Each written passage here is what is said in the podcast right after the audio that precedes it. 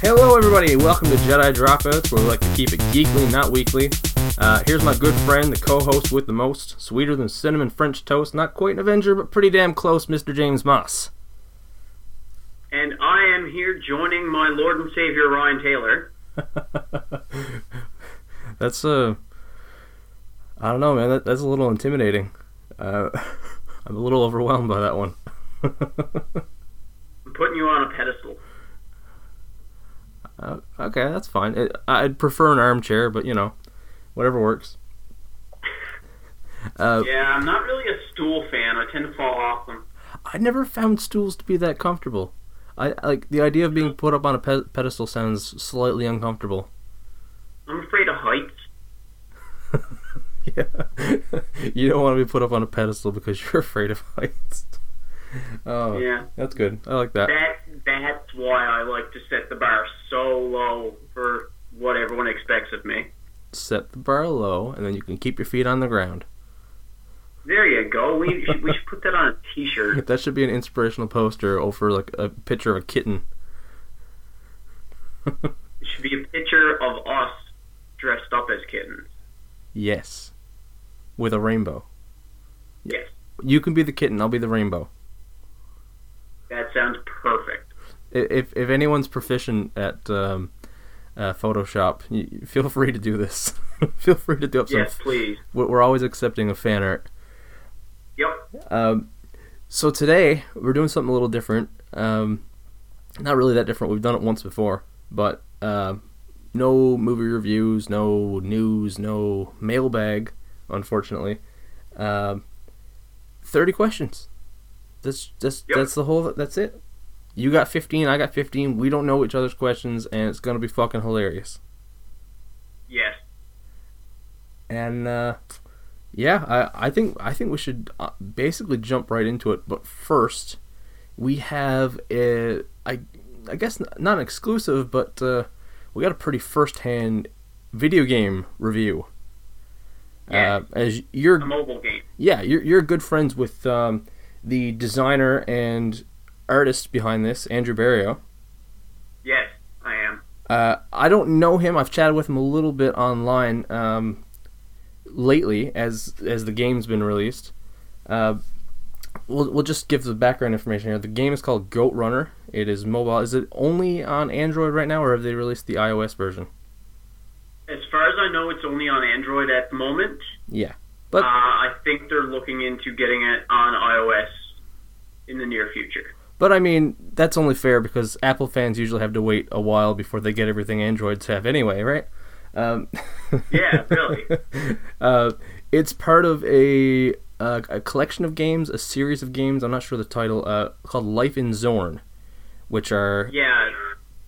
Um, the whole Zorn thing is going to be kind of like a universe, I think. yeah, uh, and I believe they're all they might they all might involve goats in some way.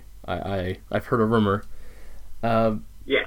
Developed by Sargasso Sailor and TRTL Studios. Coding by Ryan Wine, art by Andrew Barrio and Caitlin Sweetapple, designed by Andrew Barrio, with fantastic music by uh, Drozerix. I'm not sure if I'm pronouncing that right. Dude, the music, like, for just simple 8 bit music, like, it is so catchy. It gets stuck in my head. Yeah, me too. Um, I knew this was It's so upbeat, too. Like, I knew this game was going to be uh, my kind of thing from the get go because number one, I love goats. from the get goat. From the get go, yes. uh, I love I love goats. I played the shit out of Goat Simulator. I would have a pet goat if I could. Um, and I love uh, Endless Runners. When Temple Run came out, I was absolutely fucking addicted. I, I I couldn't stop playing Temple Run until I unlocked every single thing in the game. Nice. And uh, yeah, I mean it, it's a, I'm I'm I am the target market here, and uh, yeah, I, I gotta say, uh, Goat Runner, I highly recommend it. Uh, an 8-bit endless runner where you collect goats and avoid obstacles, and that that's really the basis of the game. But I mean, you've got unlockable characters, you have great soundtrack, you have uh, basically different levels. They're they're called themes in the game, but you get. I, I haven't unlocked any yet because they're kind of pricey, but um, you get different themes, different areas you can run through and collect your goats. But I believe different music with each theme as well. I believe so. That's what I've been told, anyway. Uh, that game released last Saturday. It was the launch day, and And I believe you and I were part of the beta test, weren't we? yeah, yeah, I, I was, I've been playing it since last week sometime. Yeah, I I've been playing it since basically Barrio started posting that it was available for beta. Okay, I think I missed that original post because I've only been playing since last Thursday, and that was when I found out I could actually be playing it. I would Yeah. I would have been playing it earlier. I, I had no idea. And as of right now, actually on the leaderboards, Ryan has the ninth highest high score in the game. Fuck yeah. And I can't come anywhere close to that number again. I managed to get through it once and I can't I can't go anywhere anywhere near it. It's one thing I really like about it is it is difficult. It is tricky, but it's fair. Yeah, Like some of those like every now and then you can get boxed in uh, with a couple of the obstacles and there is a way to get through there's a slight like just this sliver of a gap and you can do it but your timing has to be fucking perfect you have to be surgical with it sometimes. oh yeah it's doable but you got to be good Yeah. Like What- sometimes I can get them three or four times in a row, and sometimes I'll fail them ten times in a row. yeah yeah 100% and which really fits in with the the 8-bit look like it, it feels um, well, obviously it's a mobile runner. It doesn't feel like nintendo but the difficulty level feels like a i'm going to say super nintendo era game. Like, Yeah. you know what i mean? Like you the, the it's all about the timing and the the skill level. So uh, goat runner highly recommend. Everyone's got a phone these days go give it a download go play you're gonna get fucking hooked on this thing you're not gonna be able to put it down you're gonna want to collect them goats Even if you're just playing it while you're on the toilet, like man, like it, it's a fun way to you know yeah. pass a few minutes. Yeah. I I um like anytime I, I get a free minute, like uh, I'm waiting in the car uh, to pick somebody up. Uh, yeah, let's play play play a few minutes Goat Runner. Yeah, It's like it it's it it sinks its teeth in you. It hooks you in, and it does. I can't wait to see what else is going to come from this Life of Zorn, a Life in Zorn project. I'm definitely going to play whatever else they put out, Oh yeah. and we'll when when the time comes, we'll we'll also review that. Yep. And trust me, I'm not just saying that this is good because a friend of mine worked on it because me and Barrio like we rag on each other sometimes. Like if I thought that this game was bullshit, I would tell him. Yeah. And I've I've played bullshit mobile games. Um, Oh yeah. like two things, two two quick notes on Goat Runner. There's nothing in this game, as at least from what I've seen, that you have to pay for. There's no paywall, which is a bullshit thing that they put in a lot of these games. Yep. You can choose to if you want to unlock stuff and not work for it or not earn the the skins and the themes. You you can just pay for it with your money, but you don't have to. You you never really have to spend a dollar on it. And two, uh, the ads are skippable. And I don't know if this is specific to this game or if that's a new thing that they've implemented in mobile games, but this is the first time I've seen it where there's a 30 second ad and after like 5 to 10 seconds you can skip it. Which Yeah. I I, I don't know where it I don't know. I, it's the first time I've seen this in a mobile game. Maybe I'm just out of touch, but um, I mean, good on them. You you really don't have to spend much time watching ads. You don't have to pay a cent for it, and you get a quality game with fun music, unlockables, and it's addictive. Oh god, yeah. I'm actually playing it right now. Nice. like it I mean mobile game mobile games, I mean sure you can get like AAA titles. Like I play Hearthstone from Blizzard on my phone. I mean it's you're not going to get a triple A title, but it is a f- fucking fantastic uh, 8-bit mobile game from uh, and, and this is the, the studio's first game. Am I right there? Yep. That's that's insane. Uh, yeah, I as far as I know, it's their first. I could be mistaken on that, and I'm sure Andrew will correct me if I'm wrong on that. Yep. We've But we've been corrected before. yep, and we'll be and corrected again. we learn. Oh yeah. Okay. Uh, time to move on to the main segment. Uh, Yeah. Thirty questions. Fun. We're, we're gonna try and go through thirty questions. You got fifteen. I got fifteen. And holy shit, this is gonna be something. Uh, who Oh, I think so. who's gonna start this off? Uh, I can get this running.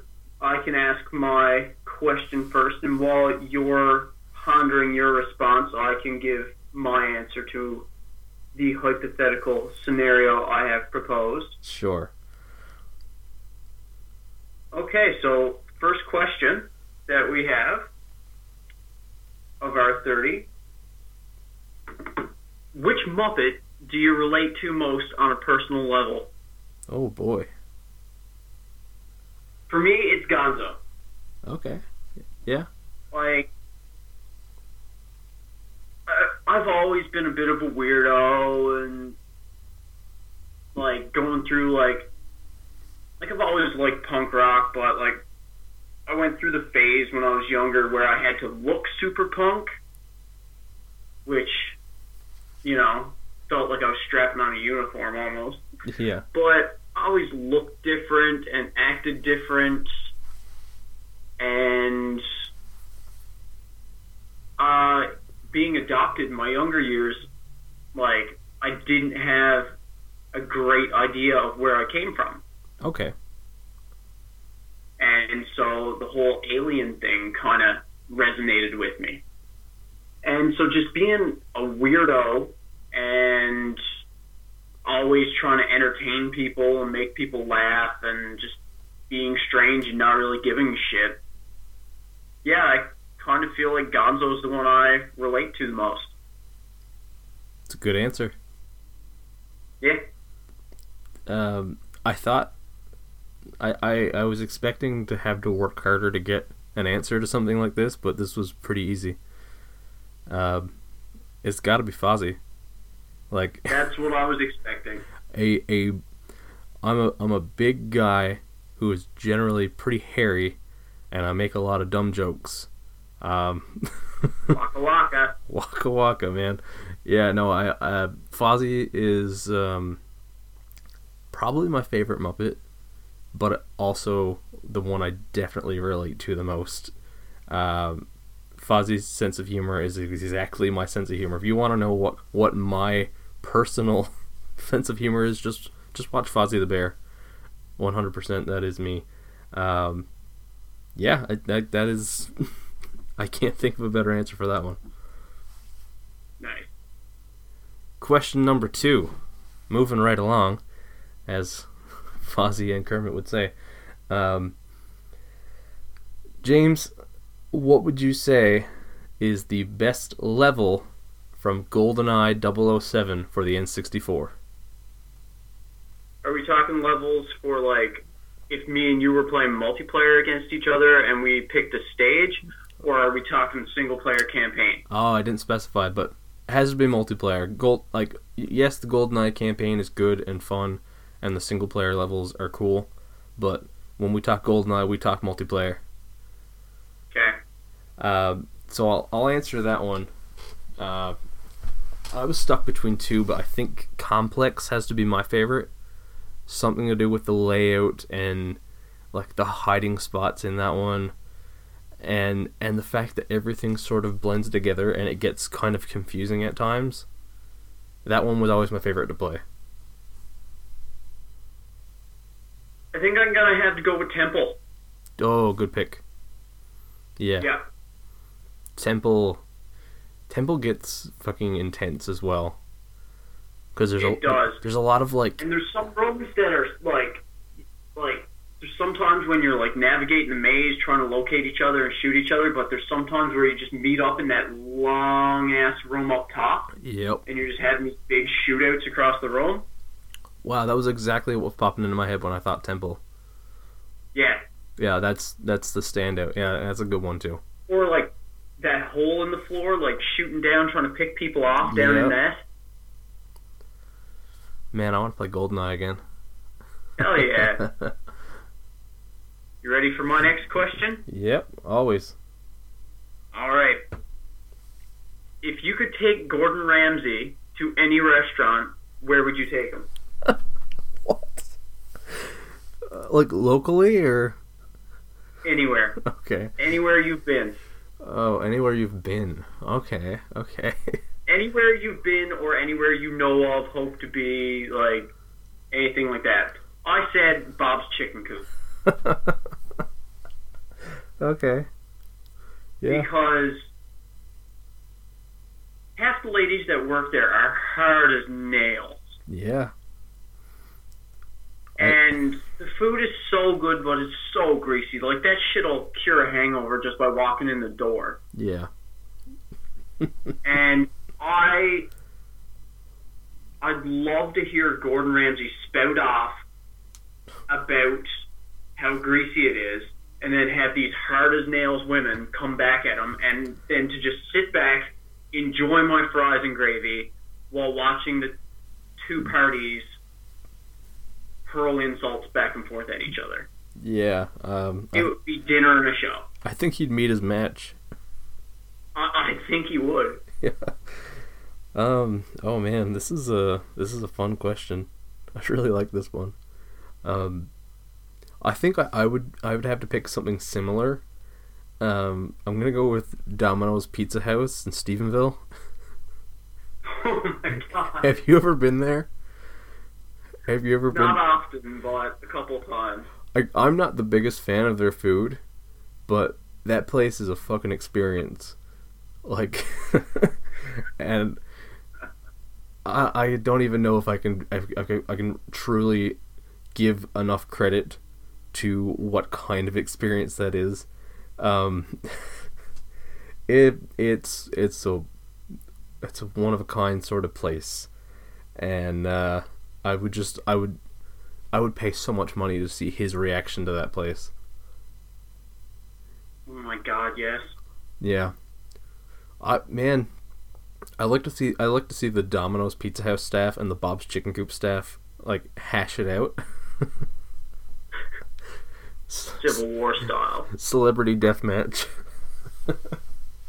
There you go. Oh fuck. Yeah, that's a good question, man. That was good. Grease Wars. Okay. Um moving right along again. I'm, I I gotta stop quoting that fucking Muppet song, man. You got Muppet stuck in my head. Uh question number four. Uh, okay, so as of late, there's been a a big rise in giant monster movies. Like we had Kong Skull Island, we had the uh, 2014 Godzilla, We got the sequel to Godzilla next year. I planned Kong versus Godzilla. We just got a Pacific Rim sequel. Uh, I, Yep. feel, I feel like there's another one I'm missing in there somewhere. But um, obviously, giant monsters are popular. Again.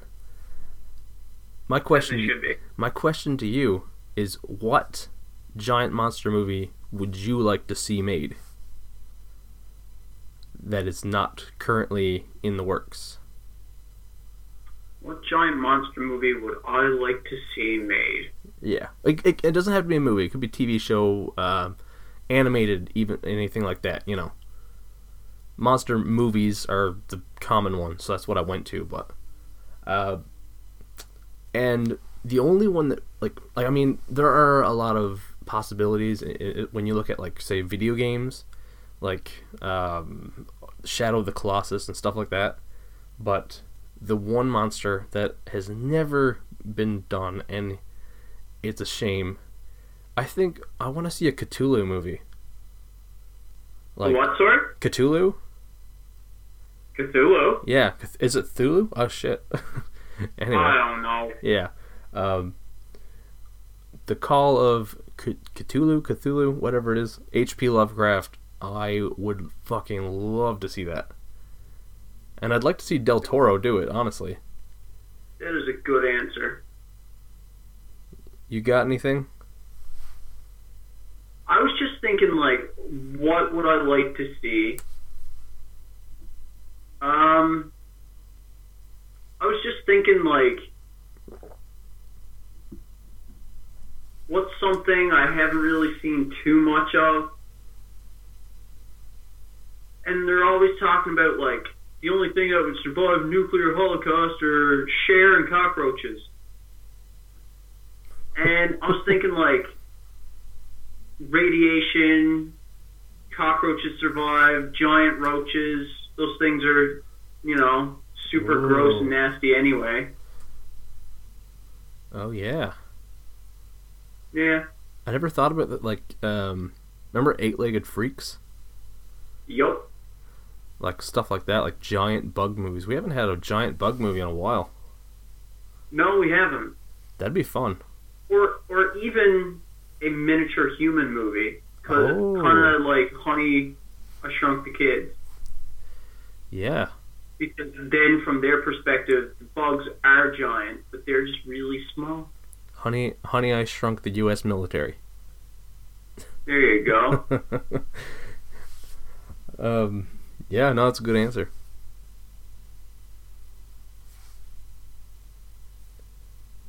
uh, let's keep this rolling. Yep. Are you familiar with the show Avatar: The Last Airbender? Only vaguely. I've never Okay, watched. but you know the general premise. yeah, yeah. Okay, if you could control one of the four elements from, like, the characters in that show do, like, you could be an earthbender, airbender, firebender, waterbender, which element would you pick? Hmm. Oh, okay, okay. Me, personally, I chose water. Yeah. Any any reasoning or Um, partly because so much of the world's mass is covered in water. yeah? Partially because, as a former swimmer, like I just I love being in the water, like just like splashing around, floating, swimming, diving, whatever. I I enjoy the water, and I mean, growing up on this island, like there's so much water everywhere. I mean, obviously there's lots of land too, but That, just- yeah. so much of the earth is covered in water. And watching a bit of that show, just seeing some of the stuff the waterbenders did versus what like the firebenders or the earthbenders did. Like the waterbenders did such cool shit, like making like all these shapes and shit out of the water in the air as they were moving it around. It just looked cool as shit. Yeah, for sure. Plus, I mean, as much as the Fire Nation in that show were like the conquerors and everything like that, Fire would be, in my opinion, the easiest to like just fuck off because water can put out fire, dirt can put out fire, air can put out fire. That's true. Yep. And I mean, Aang was the last airbender, so I mean, that's true. I mean, I guess that's not even an answer, really. Yeah. Yeah. uh, yeah, you you might want to, but you can't. Uh, yeah. I you get dibs on that. I'm gonna be boring here and, and say the same as you. Say the water bending. Um, I have never seen the show, so I don't really know much about these four uh, different types of bending. I just know for sure I would not say fire because fire kind of scares the shit out of me, and uh, I don't want that. I don't want that anywhere near me. That's like my main reasoning. Um, but no, water water bending seems to have the most possibilities. Yeah. Just, just off the top of my head, anyway. I'm gonna have to watch the show to really know, but uh, yeah, I'd have to say the same there. Mostly due to Cool. my fear of fire. Nice. okay, here's a fun one, and it's a twofer. Okay. Okay, so in remakes, adaptations, and so on, there's often changes made to the original, like the source material.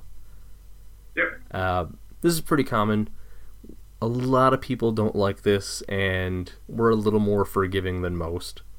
So, what I want to know is what change made in a adaptation or remake made like pissed you off the most, and at the same time, what change do you think actually improved the source material? Jesus, that is a tough question. I've got a couple. Um, Okay, I, I've got an answer for one part, and I just got to think of the other one. Okay. Uh, so I'm I'm pretty forgiving of this stuff. I know a lot of like a lot of people like to stick to how it was originally. I'm I I'm pretty loose with it. Um, the two that I thought of for the one that pissed me off. Number one, uh, Harry Potter.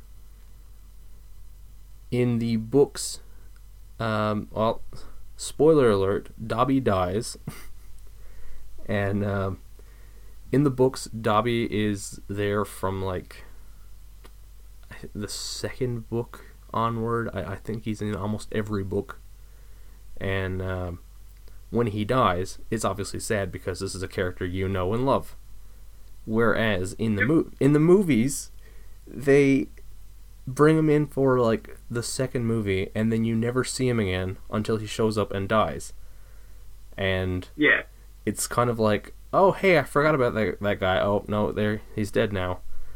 And I just I thought that was like, you they literally only brought him back to make people cry. Basically, yeah. Yeah. And the other one is Tim Burton's Planet of the Apes, which, like, yeah, everything about that movie pissed me off a little bit. But, um, the ending and how, uh, if you're not familiar with Planet of the Apes, the original um, ends with the main character finding out that he's been on Earth the entire time and the apes have turned it into their own planet because he finds part of the Statue of Liberty.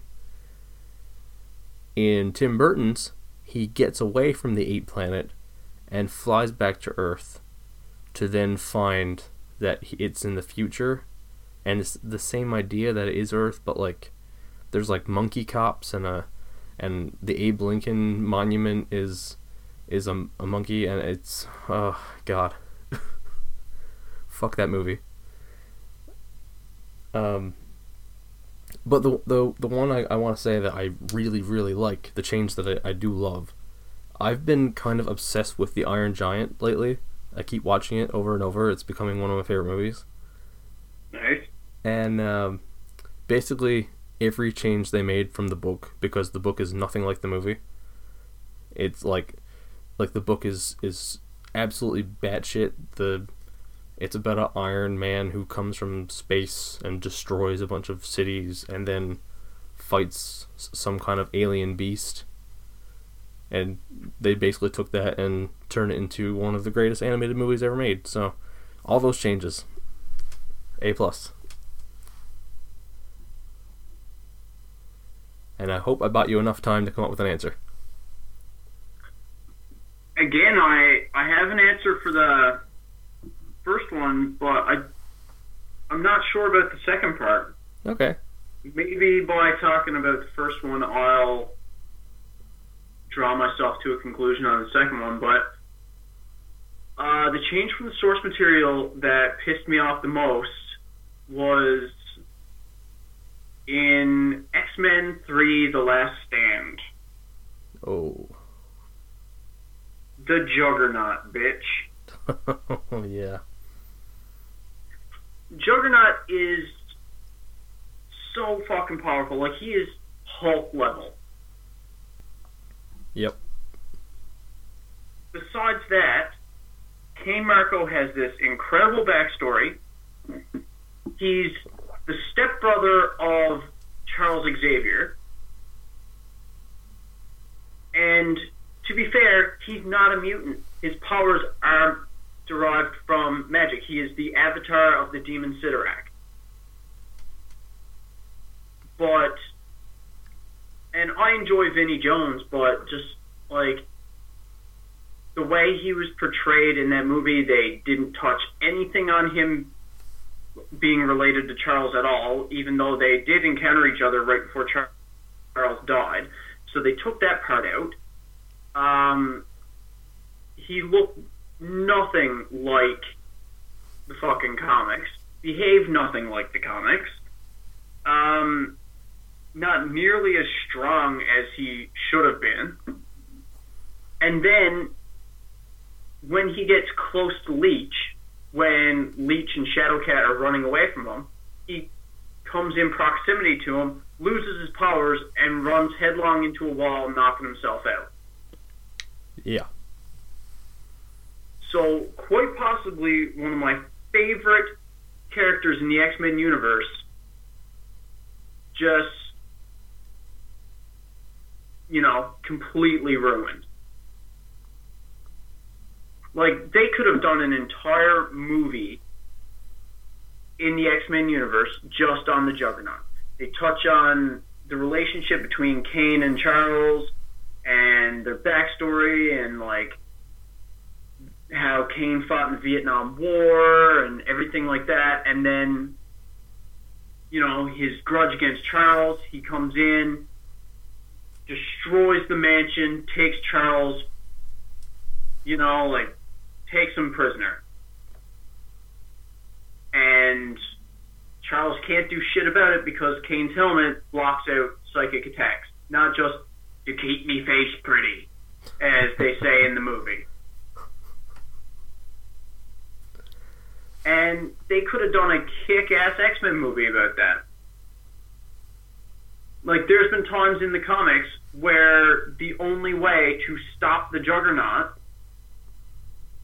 was to actually bargain with the demon Cyttorak to be all like, hey, you should take the powers away from Cain and give them to this guy because he would be a better avatar for you.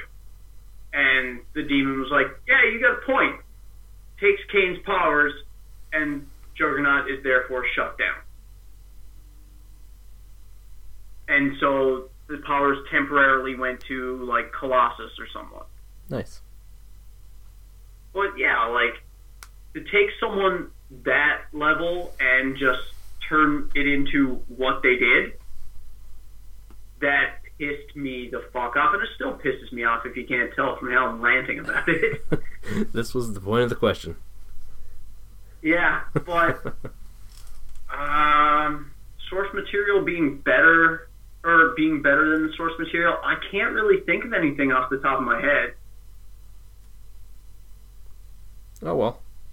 If you think of something later, you can come back to it. Better than the source material. Iron Fist on Netflix. Oh, no, definitely not. no, not quite. Not not quite. No. Okay. Okay, what do you got for your next question? My next question is if you had to choose something for yourself to wield, would you choose Mjolnir or a fully loaded Batman utility belt? Hmm.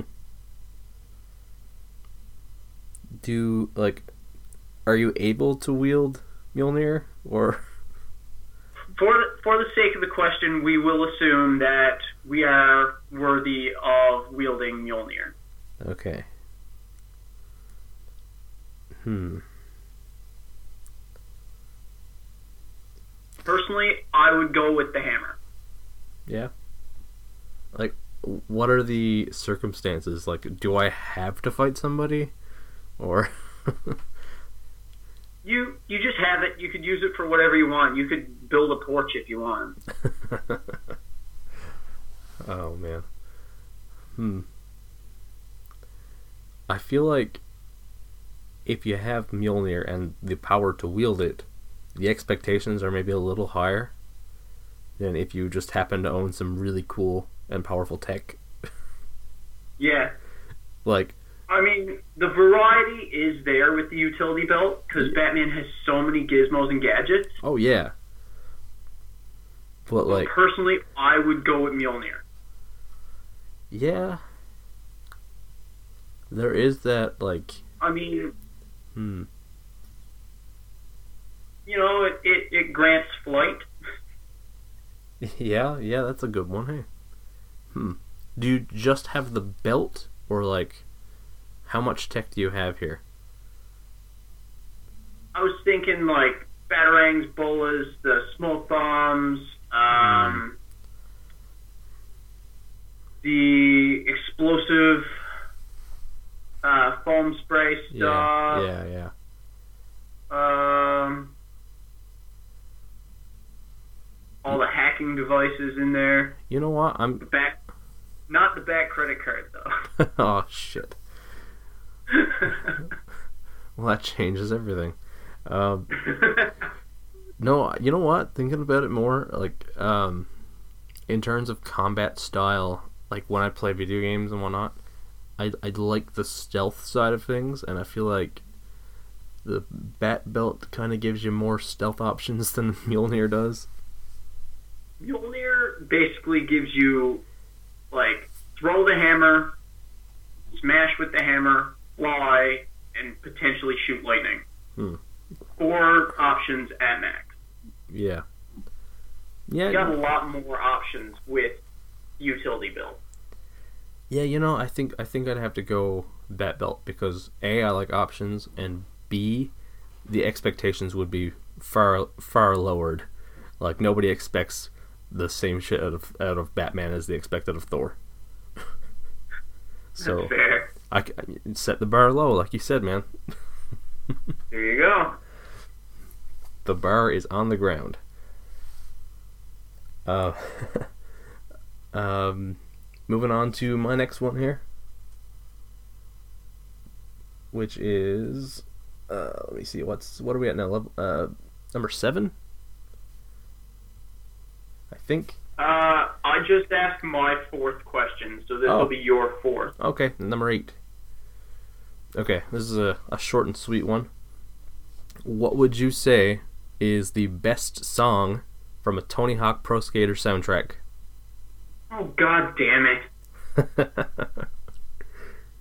like, it doesn't even have to be the best song in general, but the best Tony Hawk song. You know what I mean? Yeah, one second. I I gotta whip out my phone for this. Yeah. I have a playlist on my phone on Spotify that is songs just from the Tony Hawk soundtracks. Me, me too.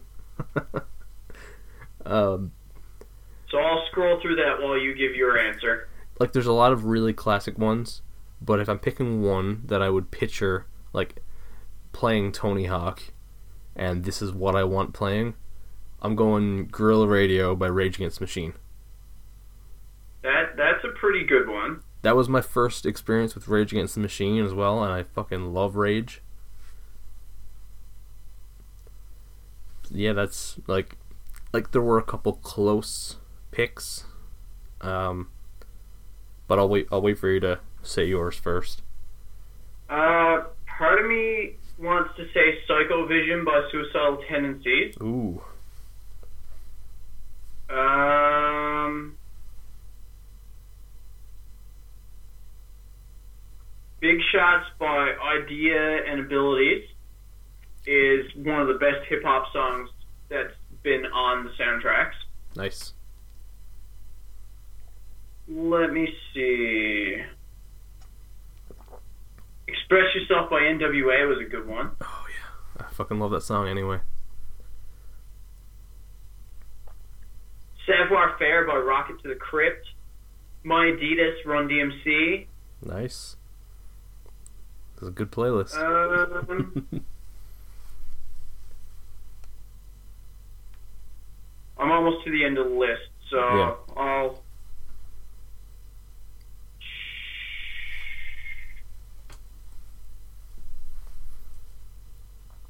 I've got three more that came close for me, and I'm surprised you haven't listed any of them actually. Um, Superman by Goldfinger, That that was a close one. uh, No Cigar by Millencolin, Love that song. and from Tony Hawk's uh, Underground, uh, which I guess doesn't really count as a pro skater game, but whatever. Uh, Armageddon by Alkaline Trio. Yeah, That was getting one on there. that was the first time Uh, first time I ever heard Alkaline Trio as well. You know what? If I gotta pick one, all those other songs I said were really good. But if I gotta pick one that when I hear the song, the first thing I think of is Tony Hawk, I gotta go with American Werewolf in Calgary by the Browns. Oh, I forgot about that one. That's a good one. Yeah. That is, that's one of the songs that like you only really know from that game. Which one is that in too?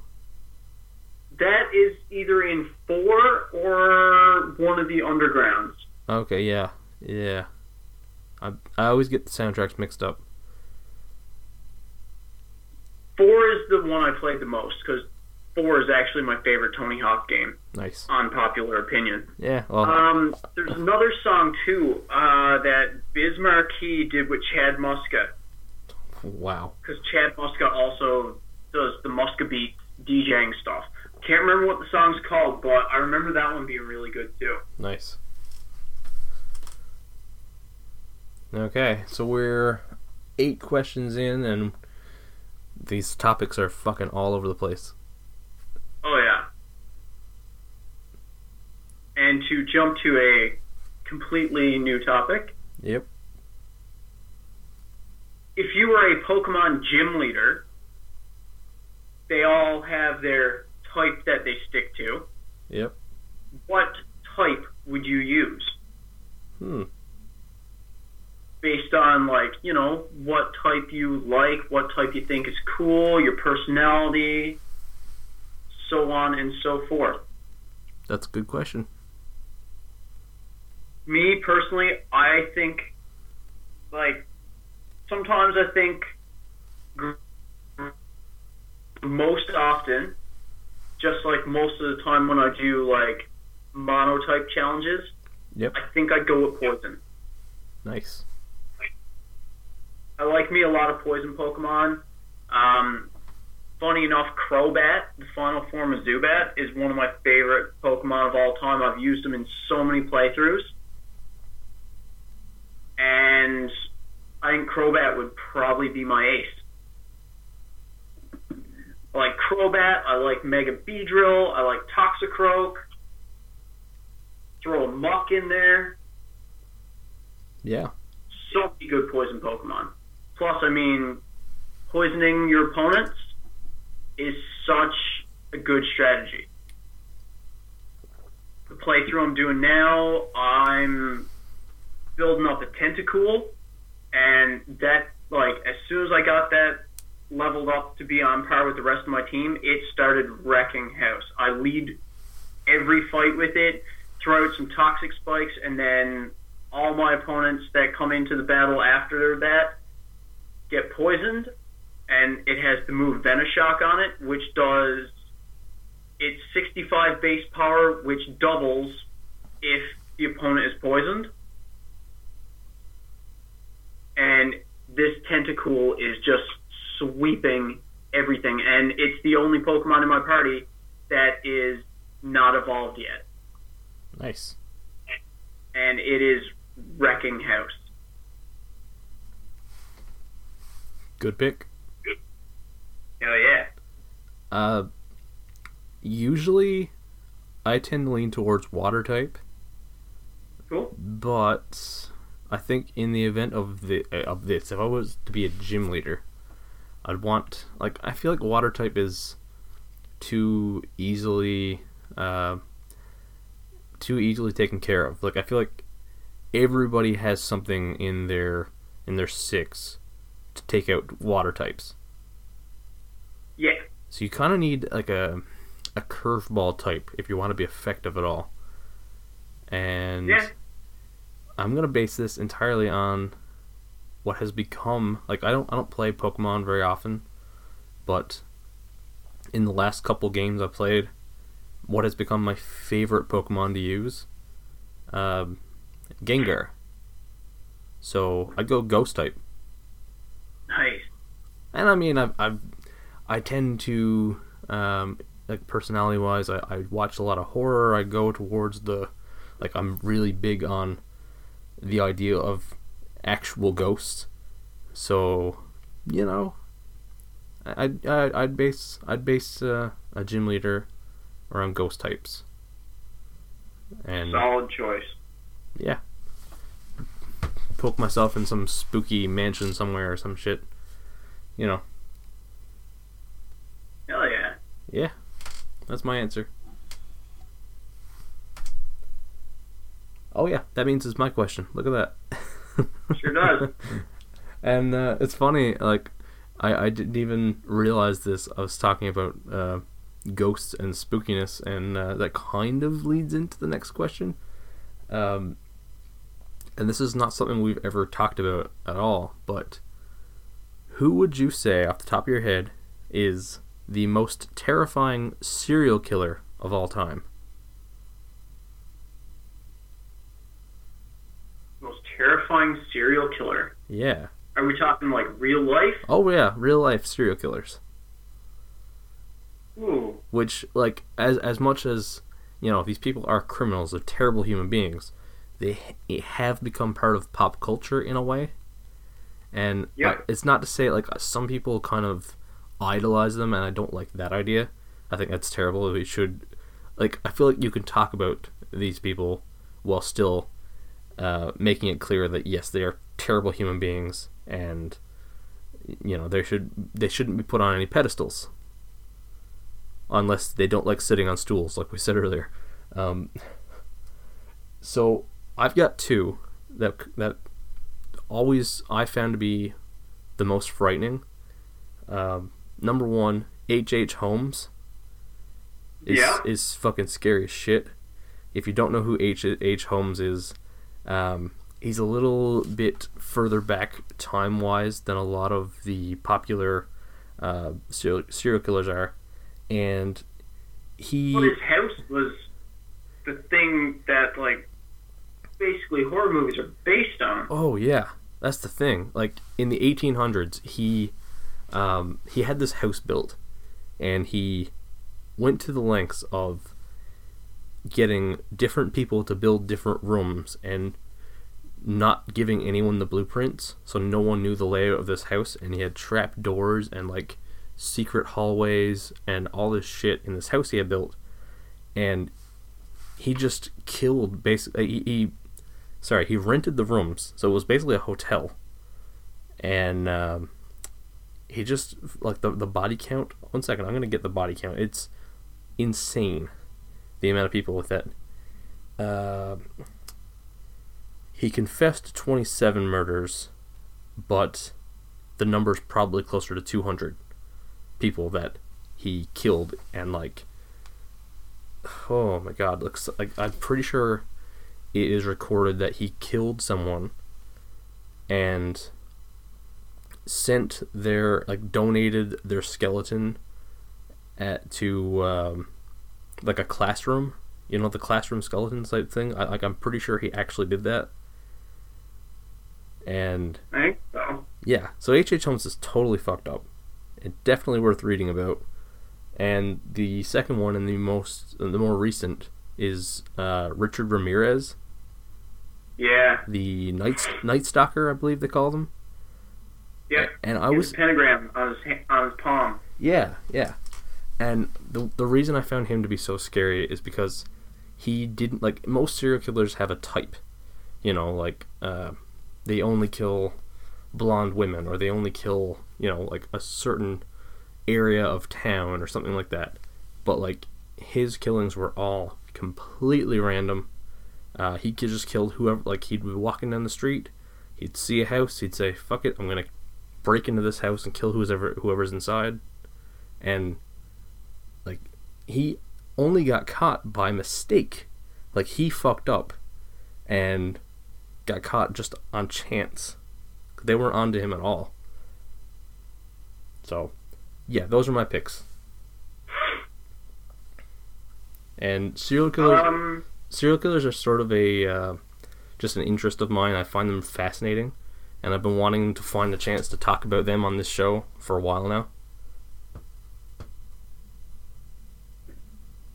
trying to find the name of one that has always stuck out in my mind. Um, John Wayne Gacy is one because the whole clown thing, Oh, like, yeah, I mean, that has such an influence on popular culture and horror movies. Like, I don't like. Would we have Pennywise the clown if not for John Wayne Gacy? no, like I think it was written a couple years after John Wayne Gacy got caught. I think it's like a direct influence. Um. Also, uh, shit, what was his name? Um, Ed Gein. Oh yeah, yeah, So many horror movies were based on him. Texas Chainsaw, right? Uh, was the big one. Texas Chainsaw, Buffalo Bill and Silence of the Lambs. Yeah. Um, yeah.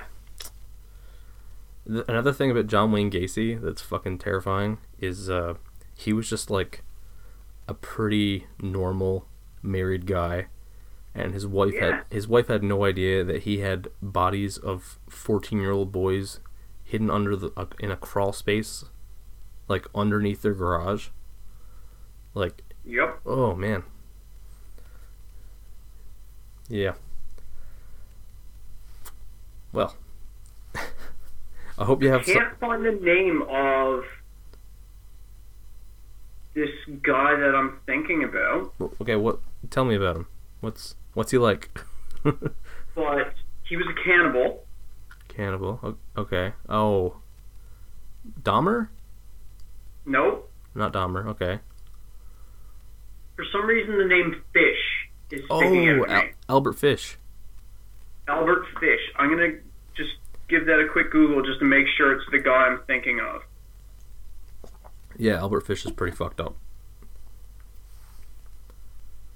I don't know as much about him as the others, but I know. One of the things that I yeah, this is him.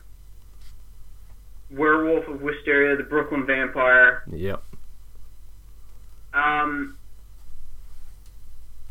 when they went to put him in the electric chair, he shorted out the electric chair because he had inserted pins and needles into his penis and groin. Yeah. And when the first time they went to electrocute him, they didn't know about this, and he shorted out the fucking chair. Good. Great. Sounds like a nice guy. Yeah. And I always just thought that that was just insane. yeah. and so he's one like that story has always like stuck in my mind whenever anyone starts talking about serial killers. Yeah. But yeah, I was blanking on his first name. But yeah, Albert Fish. Oh, I'm, I'm gonna throw one more name out there. Uh, Dennis Rader, the BTK killer. He, uh, I, he was just a, a really average married guy who was just murdering women on the side and uh, it's creepy because he has zero remorse like most of them most serial killers either get remorseful or they seem to have some sort of insanity going on but he is Yeah. completely lucid remembers everything and has no remorse does not regret anything he did. Yeah he's he's another creepy son of a bitch Yep. i hope you got something light for the next question If you could remove one character from the MCU, who would you remove? Oh. um, from like Just- from existing movies. Someone who was in the MCU who you feel like was completely unnecessary. Maybe you thought that they were going to do something with this character, but they never did. Just someone who their role was completely just not necessary. Well, I got one right away. I said Sam Sterns Okay, yeah. from The Incredible Hulk. If you Hmm. know anything about the Hulk comics, Sam Sterns becomes the leader. He's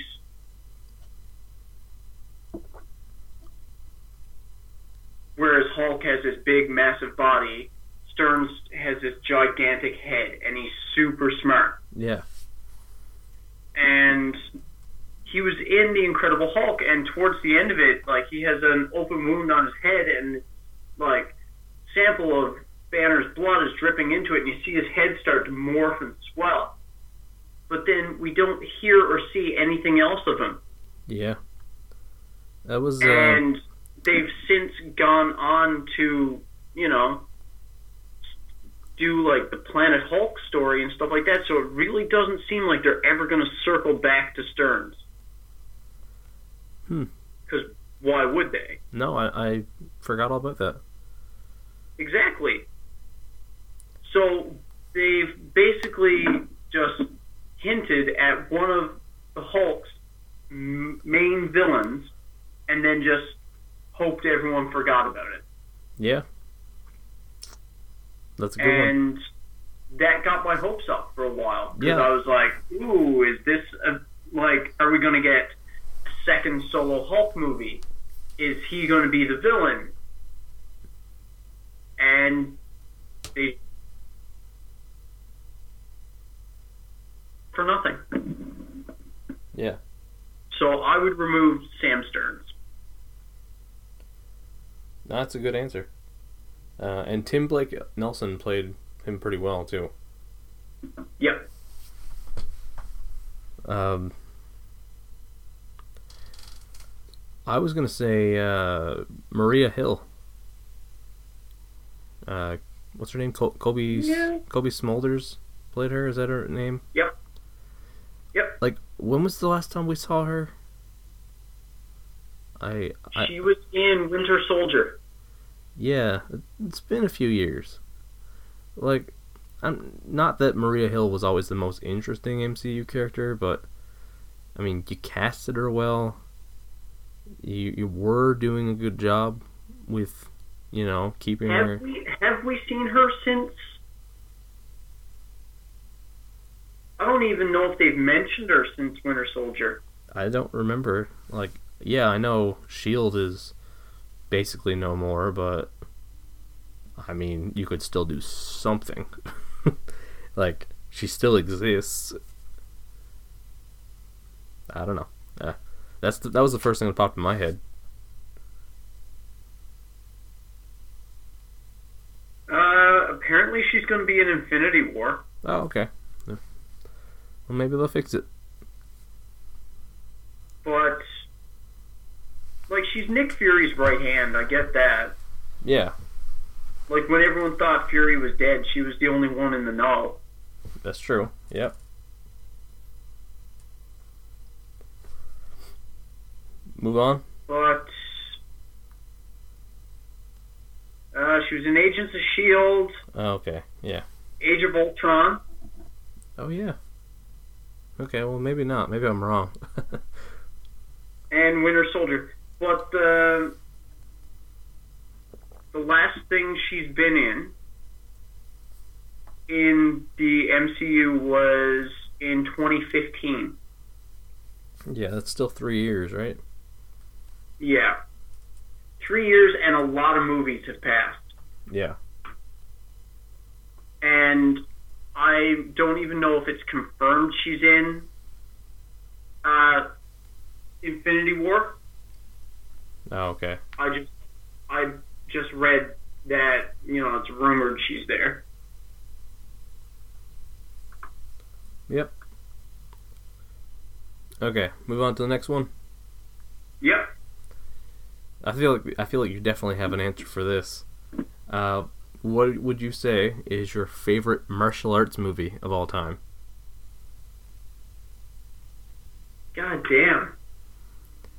I have an answer, and I'm not sure if this is a popular answer or not, but uh, mine is basically the first martial arts movie I ever saw, and me and Dad used to watch this a bunch when I was a kid. Uh, Jackie Chan's Rumble in the Bronx. That's a good one. I used to watch that movie so fucking much. I had it on VHS, and like it had the English dub, and uh, I just remember the fight scenes being fucking insanely good in that movie. And I did see it before I saw any Bruce Lee, so like, you know, I probably if I was going with um, technically the best, I'd probably go elsewhere. But Rumble in the Bronx still has that like special place for me. Um, there's a lot of good Jackie Chan movies. Yeah, like like pre uh pre Hollywood blockbuster Jackie Chan when he was just breaking out in China. Yeah. Um, I might say Rush Hour Three. No. okay. Um, I was like, wait, I haven't seen that one. Is that one like surprisingly good or there's a few Bruce Lee movies that are springing to mind right away, like The Big Boss, Enter the Dragon. Yeah. Um, part of me wanted to say the first Matrix movie, Oh, that's a good one too. Yeah. because there were some really good martial artsy fight scenes in that. Yeah. Like it's that perfect combination of great martial arts and like really great special effects work. Um, have you seen any movies with Tony Jaa? I have not. Um, he does a lot of his own stunts, and I can't remember if it's Bak or The Protector, but one of those two movies had the record for the longest single shot fight scene, Nice. and it's just following up, following him up this big flight of stairs in like a casino or something like, or a restaurant or something, as he's like beating his way through people. Um, as for right now, I'm gonna say Ong Bak, but or Ong Bak with Tony Jaa. Nice. I've heard of that. I, I didn't know it was uh I haven't seen the sequels to it, Yep. but the first one is pretty good. Nice. Yeah. I'll check it out. You really should. I can't remember if it's that one or the Protector that has that single shot fight scene record, but yeah, Tony Jaa is a monster. Awesome. Okay. Next question. Um. Okay, I just had to refine myself on the list. yeah. If you had to choose one or the other to play host to, would you choose a symbiote like Venom or Carnage, Okay. or would you choose the mask from the Jim Carrey movie? Oh. Hmm. Hmm. Oh, that's such a good question. Can you say both? No. Um, And if you have an answer for it, if you pick the symbiote, which symbiote would you choose? oh. I'm gonna say the mask Okay. because here's my reasoning. Like I feel like you're not really in control either way. Like you, you, you know, it's hard to really control yourself under the influence of either. But I feel like that Venom symbiote has a little more evil going on, a little more destruction. Like the mask does stir up some, some shit, but I feel like I probably wouldn't kill anybody with the mask on. Yeah, well, I mean, in the mask, it basically exaggerates the type of person you are. Hmm. Like, when Stanley Ipkiss puts on the mask, he becomes this wacky, zany, like, cartoon character. Yeah. When the mob boss guy puts the mask on, he becomes this evil, like, type thing. Yeah. Man, here's a wait, side question, side tangent. Is the guy who plays the mob boss in the mask in anything else or do I just weirdly remember his face? I'm going to search his ass up on IMDb. Cuz like I can picture him perfectly. I can too. And I can picture him like with the mask on being all fucking evil and shit too. Hmm. Like Peter Greene. Peter Greene, I, I have no idea who that is. Uh, see what else he was in. He was in Pulp Fiction, Pulp Fiction. Blue. Streak, Bounty Hunter. I've seen Those oh, aren't where I know him from. Pulp Fiction? Who the fuck is he in Pulp Fiction? I have no idea.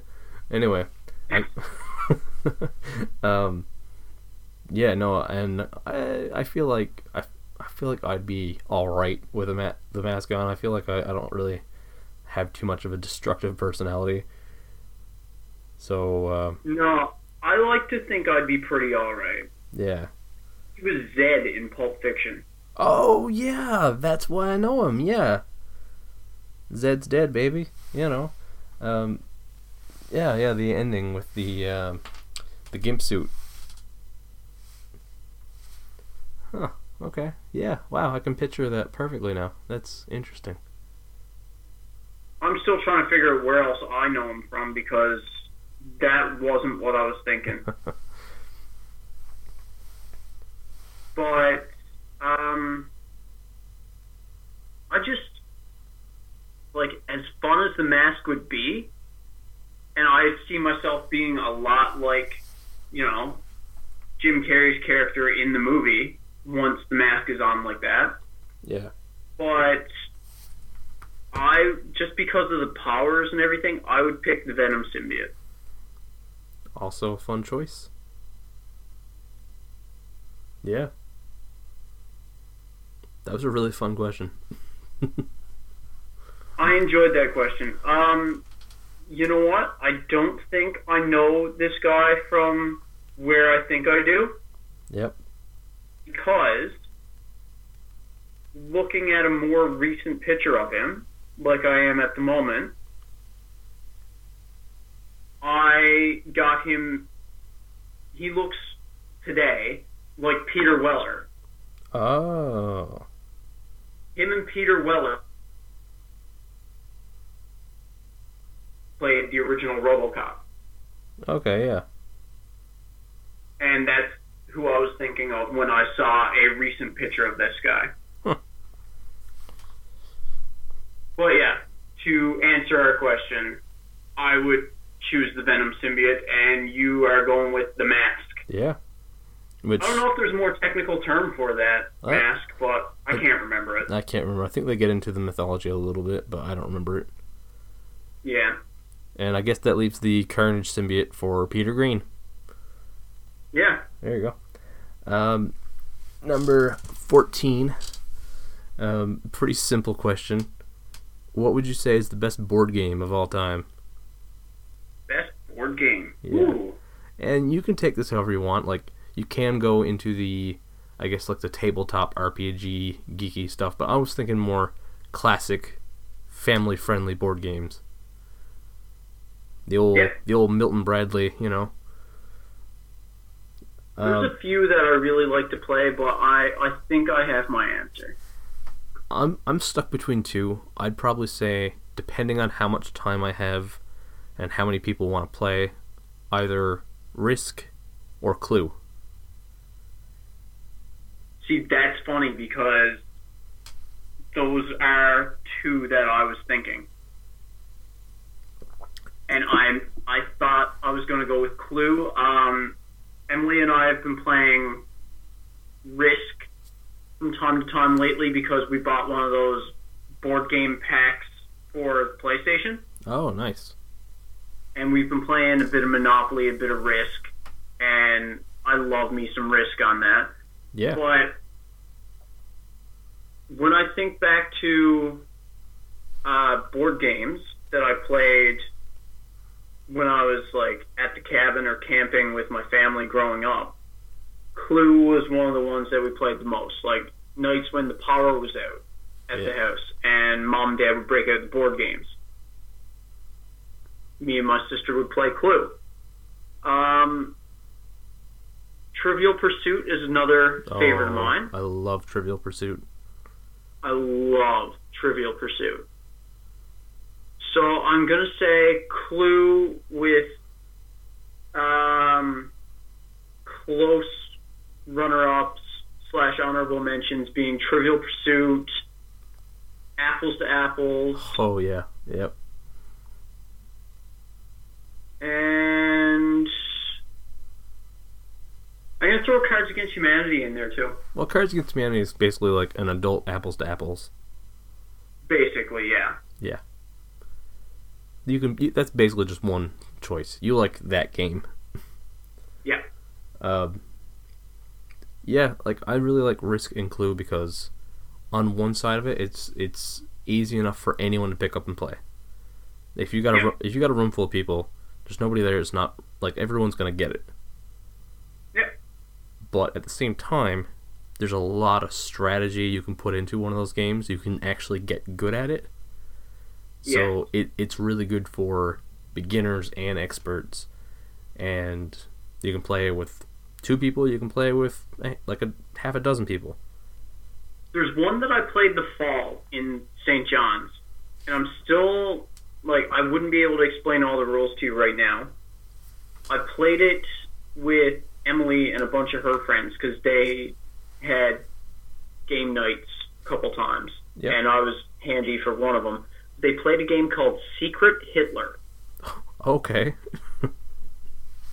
sure. and it was actually a lot of fun. Nice. like two people have to be the fascist. One fascist is Hitler, and but the only people who know who the fascists are are the two fascists, and no one else knows. And the whole point of the game, like, is trying to figure out basically like which character is Hitler before like certain policies get passed or whatever before like the fascists take over. Oh my god. That sounds amazing. I, I'm doing a piss poor job of explaining it, Yeah. But I'm sure there's more to like it, I was but a yeah. little like uh, when they asked me if I wanted to play a game called Secret Hitler. but once we got playing it, it was a lot of fun. That's fucking awesome.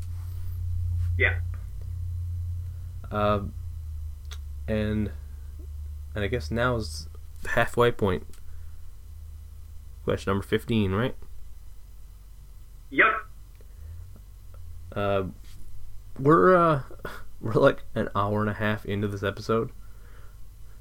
So Well, no, we're not an hour and a half into this episode because you and I were chatting a bit before we actually started Oh. recording. okay, yeah. Fair enough. Our call time is an hour and a half. Yeah. There we go. Okay, so my next question for you. If you had to cosplay in character for a full year, who would you pick? For a full Like year. for a full year, you had to stay in character. Oh God. um. Hmm. Like you got to go to work, social events, everything in character. Hmm. Hmm. Yeah, I got one. I want to go as a member of the Men in Black. Nice. You wear a suit. I mean, that like it's socially, it's more socially acceptable than running around dressed as Spider Man. and you can play off like the cool like secret agent type shit, Yeah. and get to play around with the little mind eraser thing and pretend there's aliens everywhere, and it just seems like a fun time. But you can still make it, you know, socially acceptable. Yeah. Plus, those movies are a lot of fun. Oh yeah, they are. Um, I'd have to go with Bob Belcher from Bob's Burgers because, like, honestly, I wouldn't have to change much about my personality at all. Like, th- the changes would be Bob is balding. Barely noticeable. Bob is balding, and he just has a mustache instead of a full beard. And uh, yeah, that's that's most of it. Like, I don't have to do much. And uh, I feel like with like yeah, like the the standard costume would be the apron, but that's not the only thing Bob Belcher wears. So technically, I can. Uh, change my outfit and actually wear my work uniform. Technically. If I'm, I, I just, I'm just looking at my future questions, and only two of them are even remotely vanilla. okay, good. okay, um, that's the halfway point. Let's uh, let's move this right along. And how many fucking times am I gonna say that in this episode? God damn it! You got the Muppets in my head. Um, Okay, here's actually perfect timing. Um, speaking of music and songs getting stuck in your head, what what would you say is the greatest parody song ever written? Which I mean, it's basically the same question as what is the best Weird Al song. Yeah. I mean, I, I assume you're not going to come up with something other than Weird Al. I don't know any other great parody music. There are some good ones, but Weird Al is the king. He is. He's the Polka King. Um, Um, I love some of the mashups he does, oh yeah, like the medleys. yeah, yeah, Uh, alternative polka is really good. Polka face is really good, yep. But I'm either gonna have to say "Eat It" Nice. because there's a guitar solo in there that shreds. It is better than the original. Yeah. Um, Amish Paradise is really good too, though. That was like the first Weird Al song I knew. See, I've been listening to Weird Al for years. Like, I was getting Weird Al on cassette before CDs were even a thing. Nice. Like, I was in like grade three and four getting Weird Al cassettes for my birthday from my parents. And funny enough, there are pictures from my birthday parties as a child that I can tell you that I'm listening to Weird Al in that picture because of what I'm doing and how I'm dressed. I'm there's a picture of me using a transformer toy as a microphone with a pair of boxer shorts on over my pants, and I know that I'm listening to Weird Al when I'm doing that, and that is at like my eighth or ninth birthday party. I can like picture it so vividly.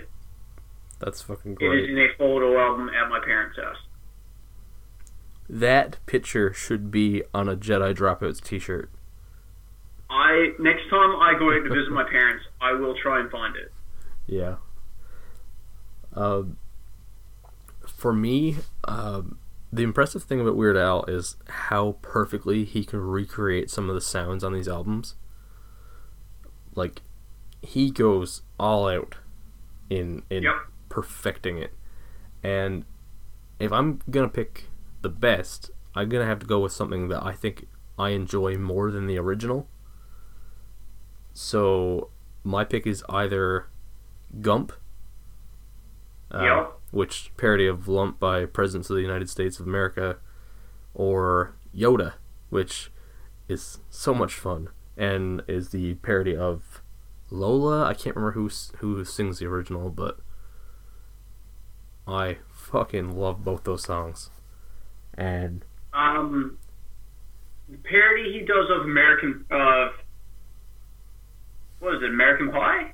yeah, um, the saga begins. Yes. That I just couldn't remember what he called his version. Smells like Nirvana is so good too. What's what's really cool about the saga begins is it's like telling the story of the Phantom Menace, of course, but Yeah. the movie wasn't out then, and he had to like go on message boards and and piece together leaks to try and guess what the movie was about when he was writing it. And he nailed it. Yeah, it's it's he nailed it. That's also that's a really fun song too, actually. Yeah, God, Weird Al's so good. it is Now you're making me want to watch my Weird Al DVD. nice. What one is that? I have a DVD of one of his live performances from the Apocalypse tour he did Ah, uh, a couple of years back. yeah, yeah. Okay, move on. Question All right, number seventeen. this one might be a bit of a thinker for you. Okay, Avengers hockey. okay, The Avengers have started a hockey team. yep. Pick your starting line, including goaltender. Okay, okay. Um, hmm. That's a good one. I I'm gonna throw my picks out there. Yeah, go for it. Uh, up front, I would have Thor as center. Yep. The wings, I would have Hawkeye and Black Panther. Yep. On defense, I would have Scarlet Witch and the Vision. Nice. And in the crease, I would have Scott Lang. Oh. Okay, I see. I see. Yeah.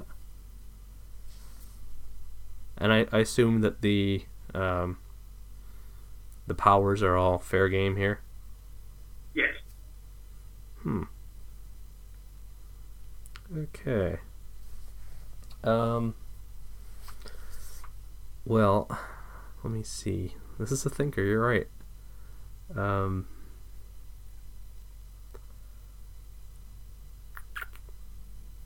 I'm gonna go.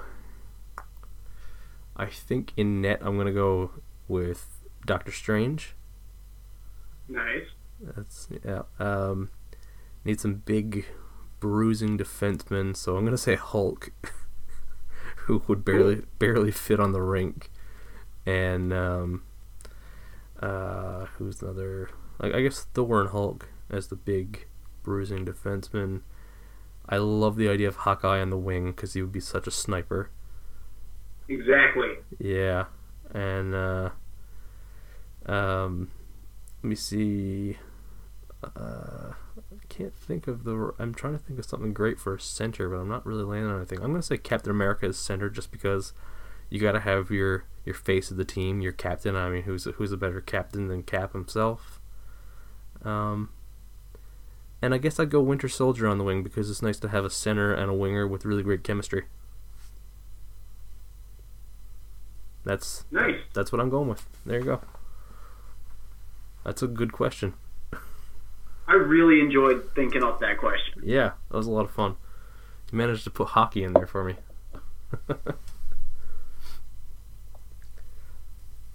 okay, I got another. I got a thinker here for you. Uh, All right, let's hear it. What current TV show would you give a 10 season renewal to?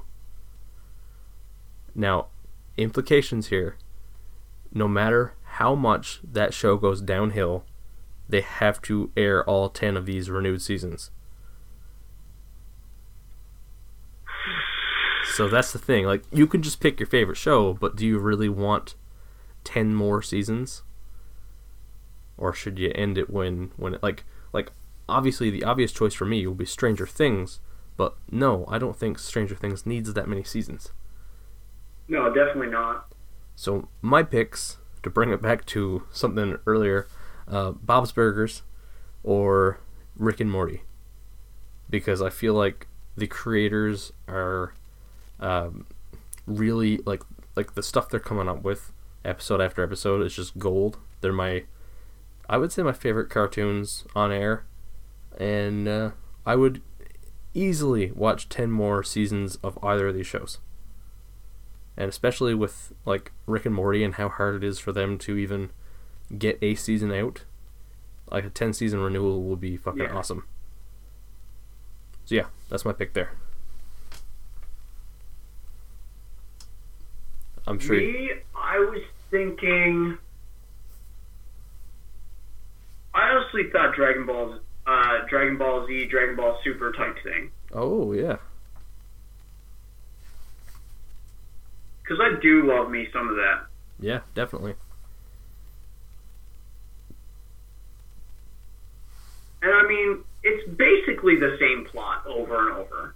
Well, yeah, Stronger, stronger enemy appears. Goku and Vegeta struggle to get strong enough to fight them. They eventually do overcome it. A couple people like Krillin dies, and rinse and repeat. Yeah. But yeah, I I don't grow tired of Dragon Ball Z no, or Dragon Ball Super. Yeah. GT can fuck off somewhere. But yeah, I I'll say Dragon Ball Super. yeah, good pick. Yeah. Yeah. Question Okay. number 19.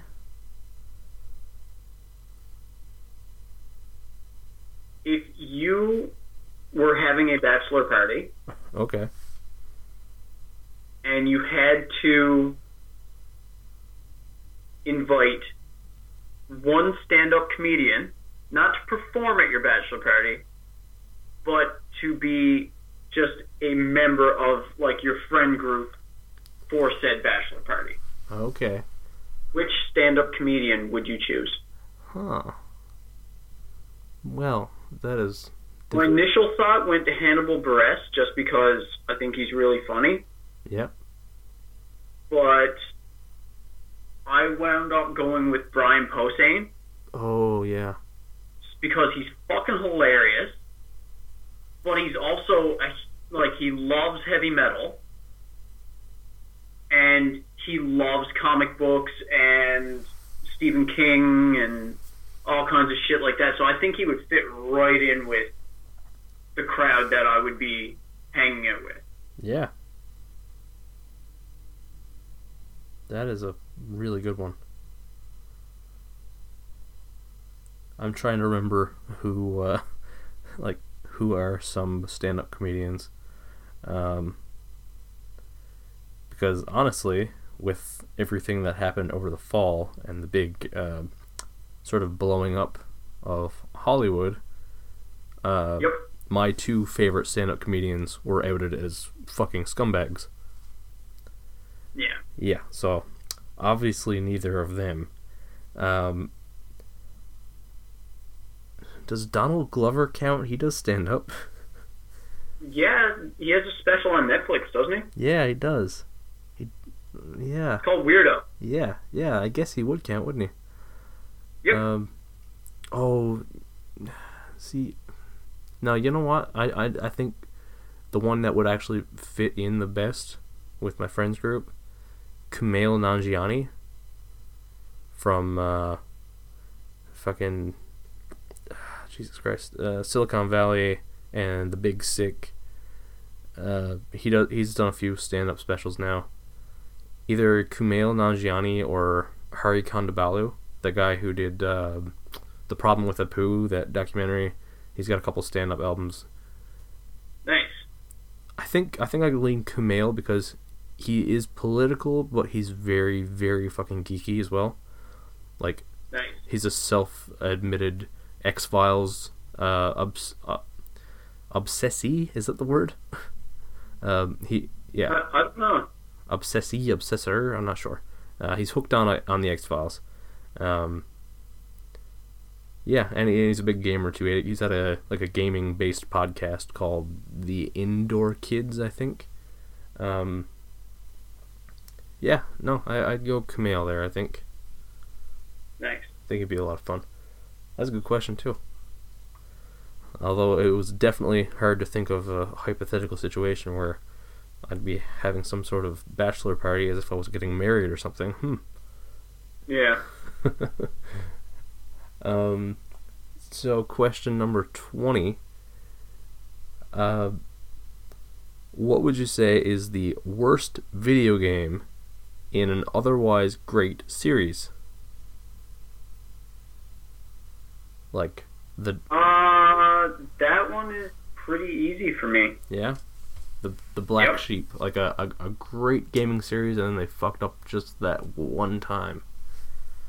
Yep. What you got? I'm gonna say uh, the Ultra Sun, Ultra Moon for Oh, Pokemon main series.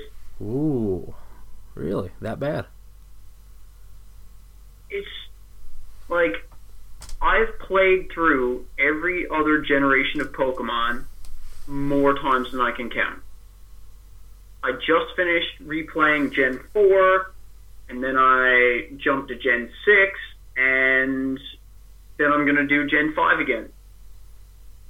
And I, like, I play these games on my break at work. Like, I always have my 3DS in my work bag with a Pokemon game in it to play in my downtime on my breaks. And with how many times I've played through all the other generations of Pokemon,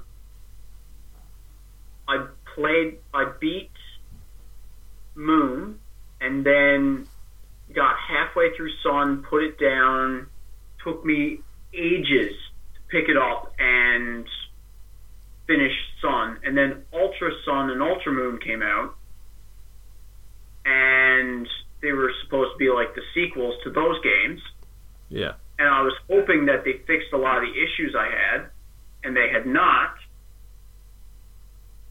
And it kind of just made it worse because the games had, like, the first ones had very little replay value, and then they changed very little in the sequels, which really gave it even less replay value. So I got through Ultra Moon just because I wanted to make it right to the end to see what had changed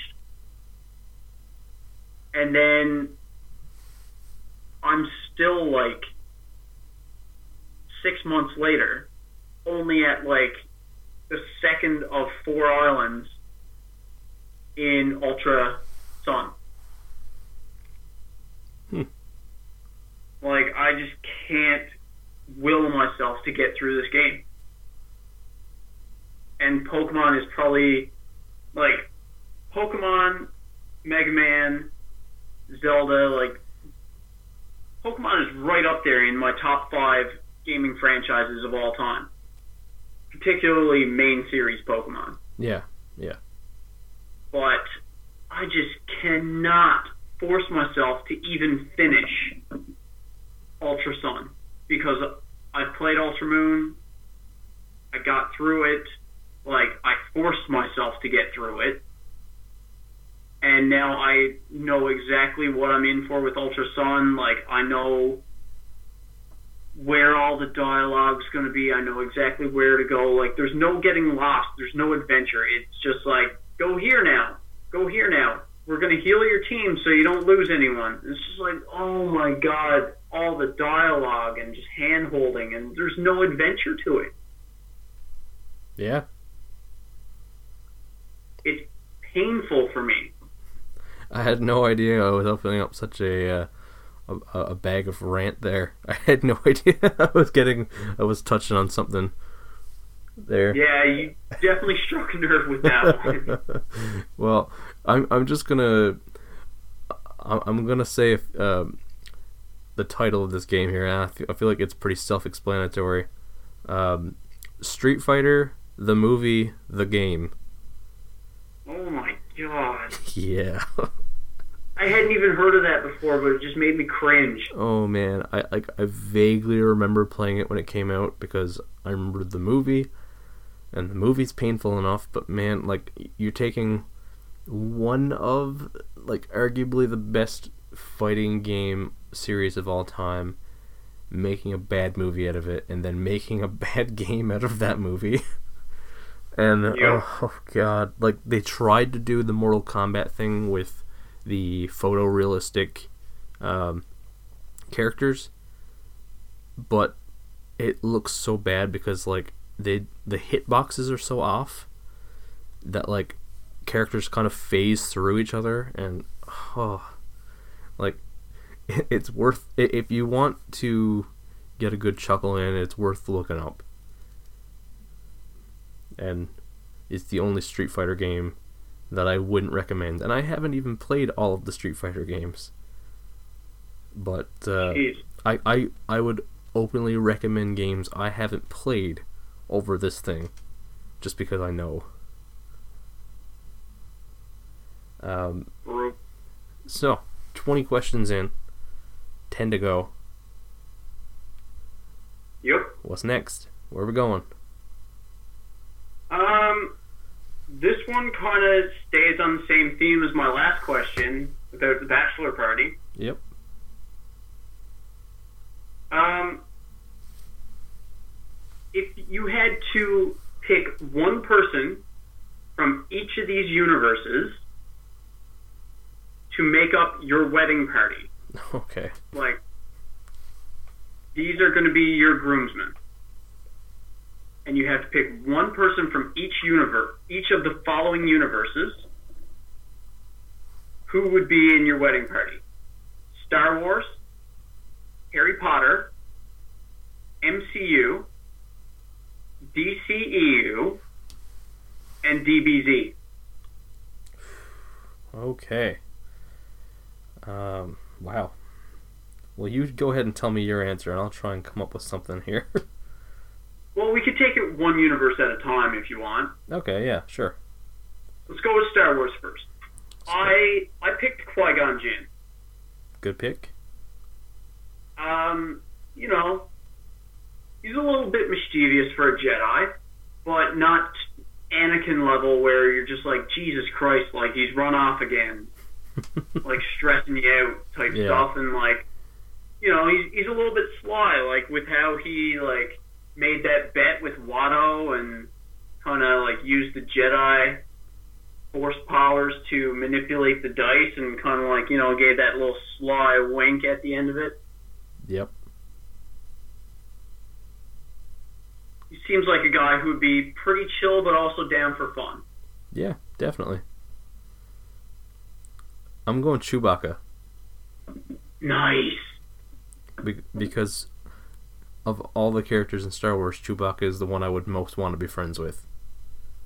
Lan- Well, yeah, Wookiees are more intelligent than they seem, and Yeah. they're like so loyal. yeah. Lando was a close second, but I'm going Chewbacca. Nice. Harry Potter, I guess, is the next one, right? Harry Potter. Hmm, that's tough. I picked George Weasley Oh yeah. yeah. because I was thinking like, who's the most fun in the Harry Potter universe? And first thought was obviously the Weasley twins, but I was like, no, I can't pick both of them. No. And then I remembered one of them dies, Oh yeah.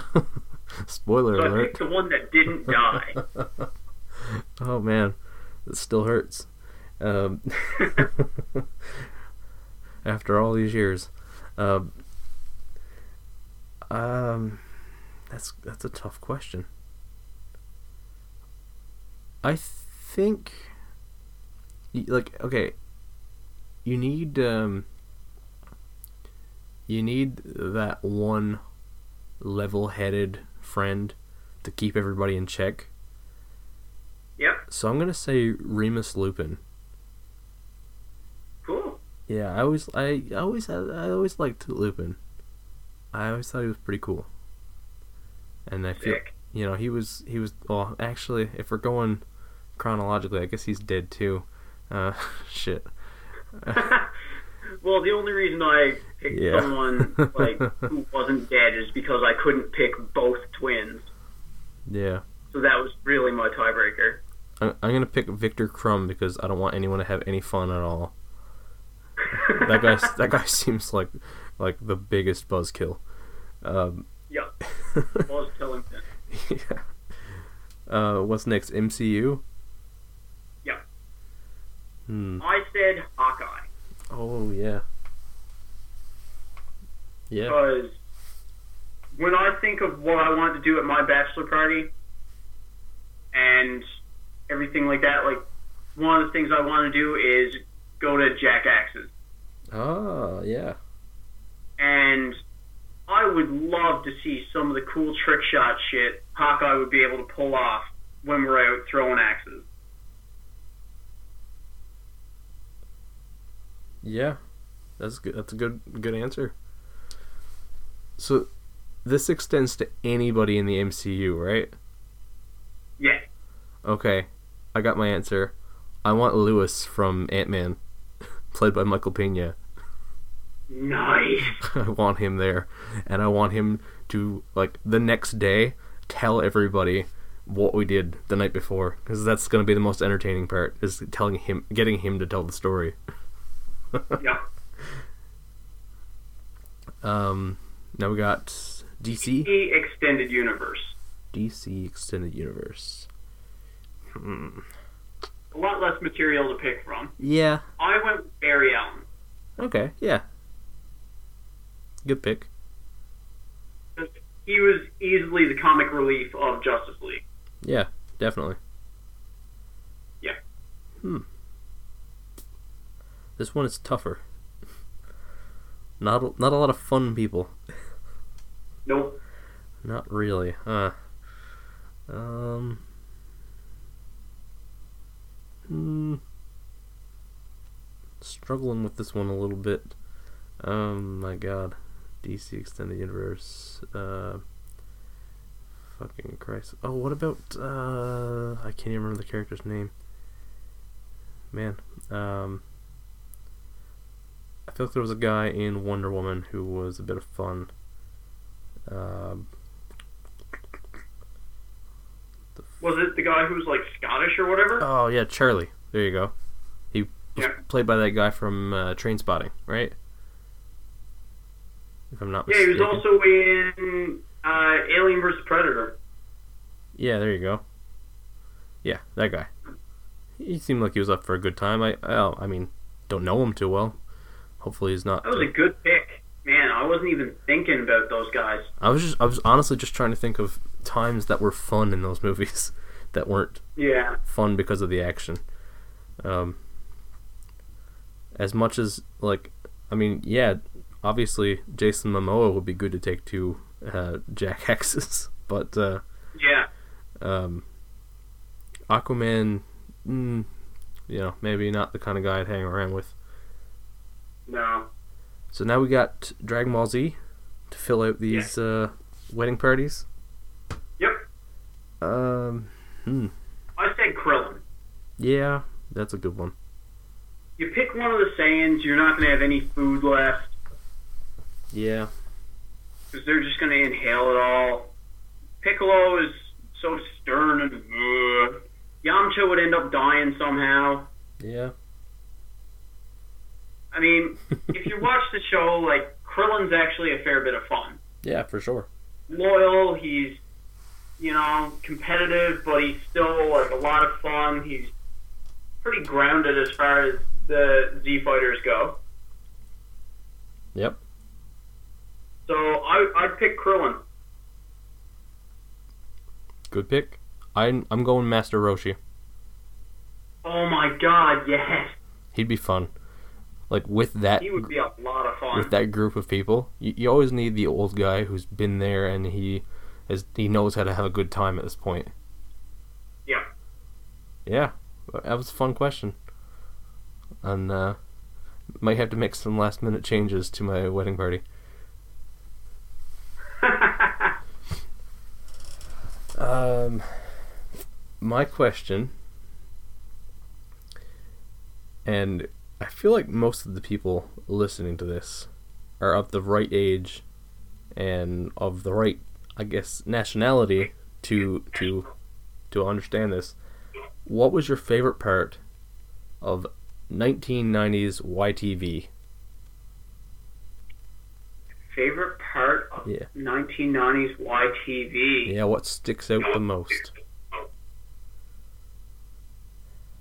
Um, Probably Snit.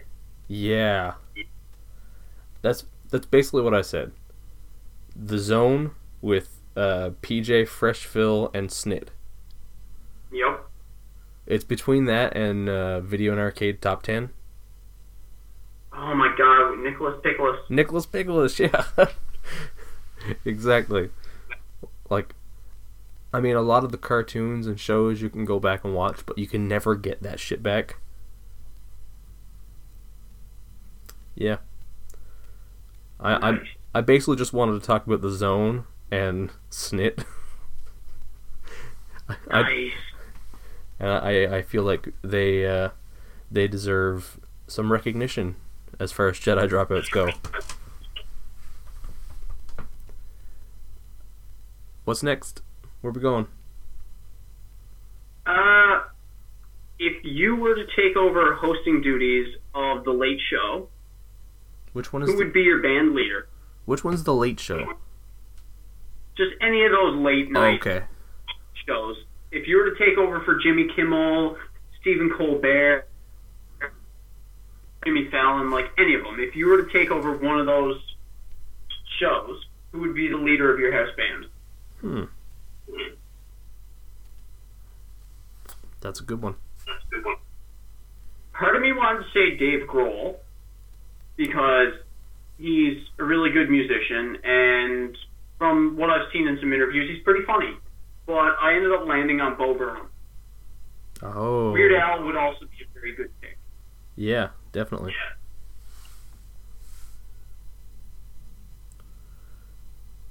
We're getting a bit of feedback, and I'm not sure why.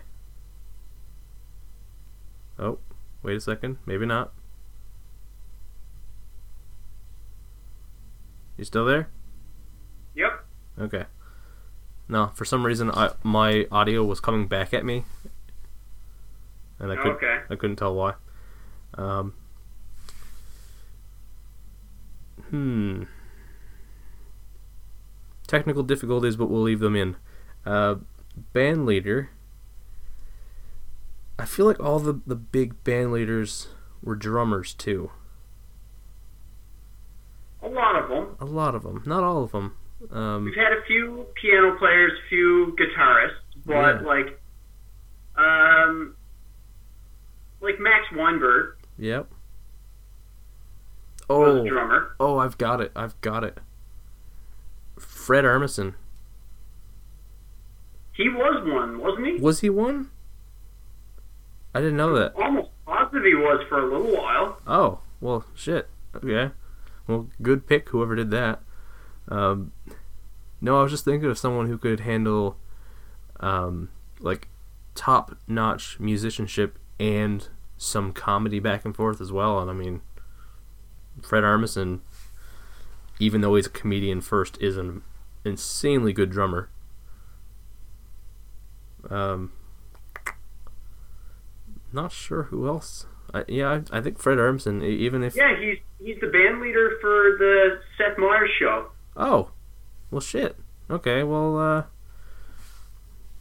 okay, well, now that means I'm gonna have to come up with somebody else. Um, uh,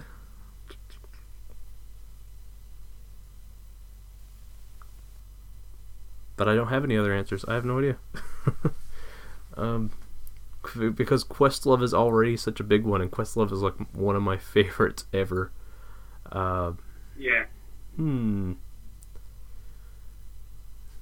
For hilarity's sake, I'm gonna say Flavor Flav because I know he Oh he's an insanely good drummer, and like he, he is actually a really talented musician, but he's such a ridiculous character. Yep. So yeah, Flavor Flav would be my my band leader. That is insane. Yeah, it's nuts. I mean, you'd get your views. People would watch. Oh god. Okay. Um. Oh, it's mine again. Okay, so we spend a lot of time talking about superheroes. A lot of Marvel, a lot of DC. Yep. Who do you think is the greatest non Marvel or DC superhero? Greatest non-Marvel or DC? Yeah. Uh, kind of want to say Spawn. Oh, good pick. Yeah. If for no other reason than launching the career of Todd McFarlane. Yeah. Yeah, that's a good one. I'm sort of stuck between Hellboy and The Tick. Very good choices.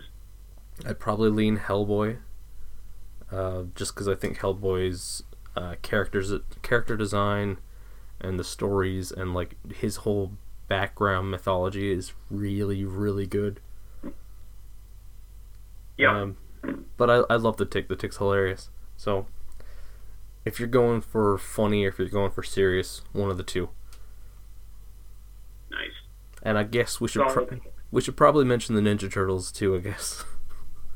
Yeah, I, I was gonna say the Ninja Turtles, but you said superhero, yeah. and that was kind of singular, and I was like, uh, like my first instinct went to the Teenage Mutant Ninja Turtles, but then I was like, no, because then I'd have to get into debating like which one. But yes, and none of them none of them are really great on their own. They're like they're all good, but Yeah. as a team, they're great. Yeah, exactly. The dynamics between them is what makes the Ninja Turtles interesting. Exactly, like they're all pieces of the puzzle. Yeah. And like while I do have my favorite Ninja Turtle, I don't know if I'd be able to say that they're the greatest superhero. Yeah, true. yeah. Special shout out to Kick Ass, Yes. Dave Lizewski. Um, question number 25. We're, we're getting Yep. through them. We are getting through them. Okay, so one of these characters is coming after you, and the other one is protecting you from said character. Okay. Who would you rather protect you from the other, Batman or Iron Man? Mm, I would rather have Batman protect me from Iron Man. Yeah. That's the same thing I said. Like, Batman definitely could easily fuck up Tony's suit, and you fuck up Tony's suit, and he's. That's it. Down for the count. Yeah. Yeah. I had to think. That one, like Iron Man seems so fantastic, but like like you said, without the suit, Like you take both these guys' gadgets away and everything like that. Like yes, they're both billionaires. They're both geniuses. But you take them both out of their suit, just put two men in a room. Yeah. Bruce Wayne's the only one walking out of that room. Oh yeah. But like even as far as their suits goes, like who has the uh I guess the easiest Achilles heel. I mean a well aimed batarang could take out that suit in seconds. Yep. Yeah. Good question, but uh I, I feel like we're Easy to answer. Yeah, I feel like I feel like once you once you come up once you think of uh, that angle, like it's hard to really argue for Iron Man in that one. Yep. Now, if you're talking Tony Stark in suit versus just Bruce Wayne, maybe, but still maybe. Yeah, but like still like if he's gonna be able to like take a suit with a batarang, like I'm sure he could do something with some loose debris or even a rock on the ground or something. True, true. All the Iron Man fans are, are raging. Let them rage. and that's not even me being like one of those uber Batman fanboys who's like Batman always wins.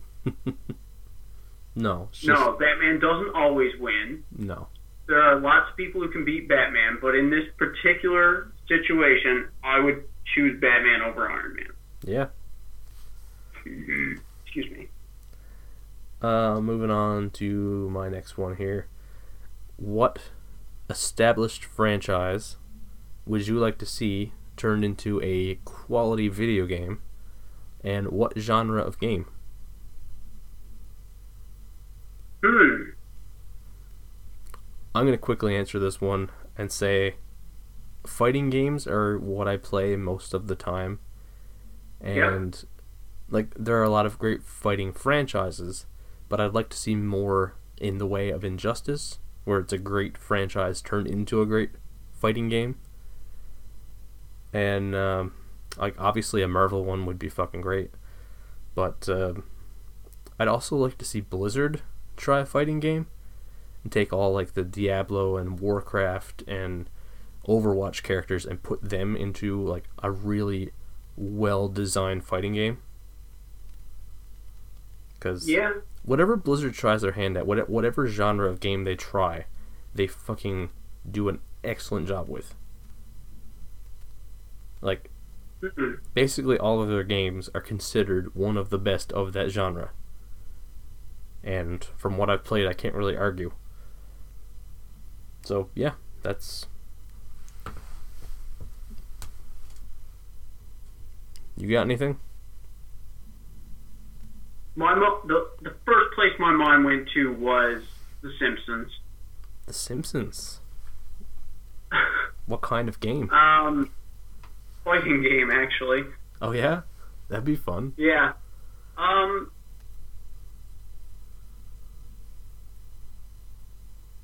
it- One thing that would be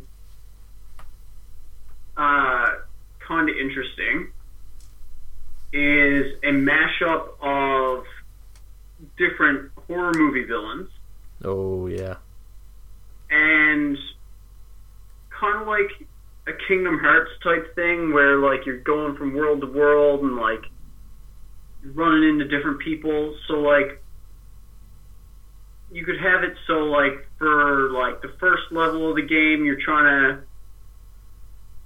get past um even do maybe like an Arkham Knight, Arkham City, you know, Arkham Asylum type game where it's like big sandbox thing and you're running around and like for one part of the game, one part of the story or one part of the map or whatever, you're trying to get away from Jason. Another one is Michael Myers. Another one is Chucky. There's dream sequences with Freddy, kind of like uh, the you know trippy shit that you had to deal with with Scarecrow. Yeah. Yeah. So I'm gonna say a sandbox type game featuring like like the main staples of horror movies. Yeah, I'm down for that. Yeah. And like one of the characters you run into that gives you a hand and helps you out is Ash. Nice. Yeah, definitely. Yeah. Uh, also, going to throw this out there, and you're probably going to slap yourself for not thinking of it. Why doesn't Marvel just do a Daredevil style Arkham game? Maybe. Yeah, that would have been very, very good to have. Yeah. I, I, I didn't come up with that idea. I saw that like suggested in a comment like years ago. I, I just an Arkham style game that is Daredevil, and I've kind of Well, I think that would just play really similar to the DLC missions for the Arkham games where you play as Nightwing. oh yeah yeah that would yeah good point Because Daredevil's weapons are basically the same as uh, Nightwing's Eskrima sticks, and their movement is very similar. Their style of fighting is very similar, so I think Yeah. that's a good reason why that wouldn't pan out. Yeah good point. Anyway, we got four questions left. My second last question Yep. if you had to choose one or the other, would you sacrifice both of your legs for the abilities of Saiyan, Mm-hmm. or would you sacrifice both of your arms for the abilities of a Kryptonian? Hmm.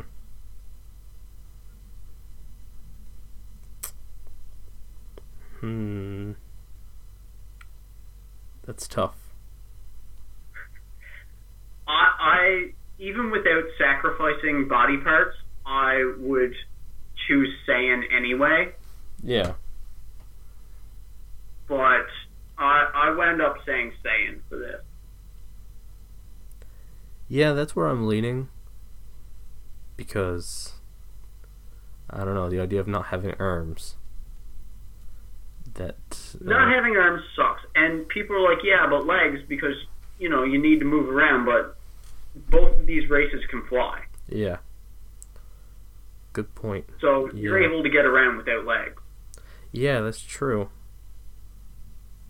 You can Plus, like you can just sort of hover. the first thing I thought of was eating, Yeah. and it's a lot easier to eat with arms. Yeah, that's a good point. Yeah, I think I yeah. No, now that I'm thinking about the fact that you can fly, I mean, if you lose your legs, you can and and you have the ability to fly, you could just sort of hover at your like previous height. Yeah, Yeah. Hmm. Okay. Yeah, I'm I'm siding with you there. what do you got for your second last question? Um, what would you say is the greatest entrance in the history of professional wrestling? Which is Are we talking like their consistent entrance, or are we talking about like this wrestler came out at this time Oh. during this event? okay. No, I'm going. I'm going consistent. We're not. We're not talking like uh, the skyline or the uh, the beer truck, monster truck sort of thing. Um, no, consistent uh, entrance music combined with the uh, whatever shtick they have entering. Um, This is a really tough question. I know there's a couple big ones that are really really hard to decide between. Uh, I I'm just gonna go with my favorite wrestler of all time, uh, Shawn Michaels, the Heartbreak Kid. Yeah, that was one that was up there. Yeah, I mean I think there are maybe a couple that are probably better entrances, but that music combined with his uh, entrance attire, like he's got like the flashy kind of uh, armor on, and then the the the mid ring pose and everything. Yeah, that one, that's like the pinnacle of wrestling entrances for me.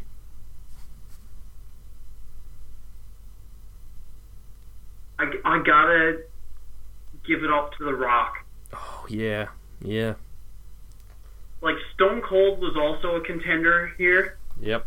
and Goldberg, Undertaker. and The Undertaker, and Undertaker. Kane. Yep. But The Rock, like, fuck John Cena. First of all, um, but how many times as a kid were you watching like SmackDown, and someone would be in the ring giving a speech to get cut off by "If you smell," like, yeah. and every time you'd hear that, you'd jump out of your fucking chair with excitement. Yep. Yeah. Chris Jericho was a good one too. Uh, I'm also gonna throw uh, Ric Flair in there Yep. with that classic music and the the robe. Uh, he's his whole thing. Hulk Hogan too, but still, like, The Rock was just it.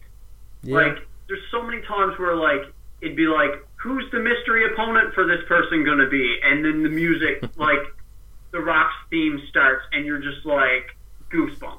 Yep. Uh, actually, I got I gotta throw in a couple more here.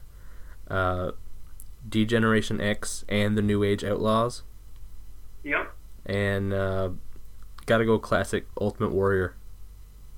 Just just running headfirst into the ring.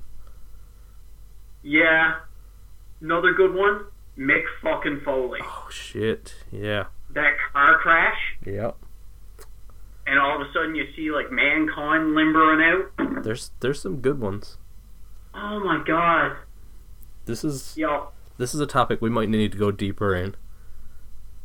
yeah, Yeah. We definitely should. Okay. What's your what's your last question? Okay. You're trapped in a school bus that is broke down on the side of the road. Okay. Outside of said school bus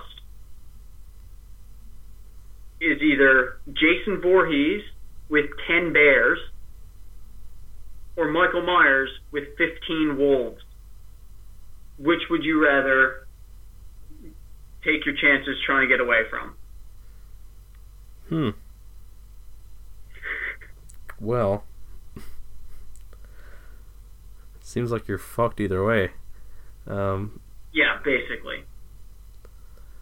oh boy. Um, well, you said you said Jason and ten bears, or Michael Yep. Myers and fifteen wolves. Yep. Ah, Jesus. Um, I'm gonna be realistic here and say I'm dying either way. Oh, yeah, like, Yeah. So I, at this point, I'm just measuring how far away from the boss I would get in inches. yeah, I'm gonna. I'm gonna just gonna say Michael Myers and the wolves to give myself a quicker death. I feel like the wolves would be quicker.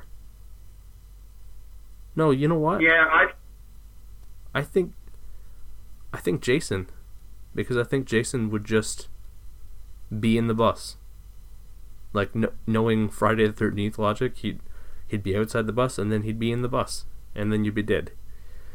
yeah, you'd turn around to look at a bear, and then you turn around, Jason would just be in the bus. and then you'd have no head. Yeah, um, Yeah. that seems like the the quicker um let's just get let's just get to business here, death. Cuz The way I pictured it is, I'd be able to get further from bears than wolves because I I don't know the statistics here, but in my head, wolves are faster than bears. But I saw me like getting further away from the bus, running from the bears, and then Jason just like throwing something that impales me with Yeah. like bullseye accuracy. yeah. Hmm. because Jason has thrown things more than Michael has. Yeah, that's true. He's he's got better range. Yep. His ranged attack Which kind of makes up for the bears being slower than the wolves. Plus five ranged attack. Um, Exactly. Want to move into question number thirty? We actually made it through all this. Let's give her. Uh, now a lot of people don't like movie remakes at all, and uh, I feel like again we're more forgiving of that. Like there are remakes I like, there are remakes you like. Yep. What is a re- a movie that you actually want to see remade? What do you want to see redone? A movie I would like to see remade or redone. that isn't already. Like it's easy to think of one I I- that's out that I like, but thinking of something you want to see remade that is a good enough premise that you would actually watch it, but wasn't done well enough that you actually like it that much.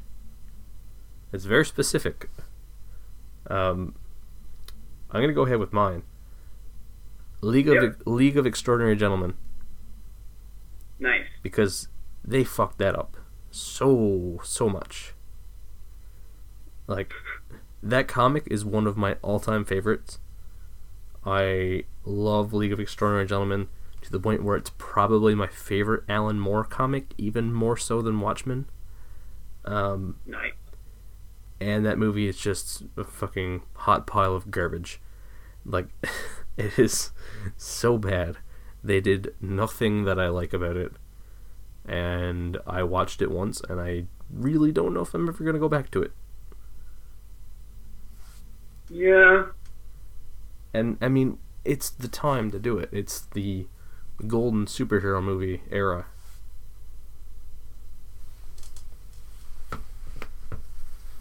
Hmm.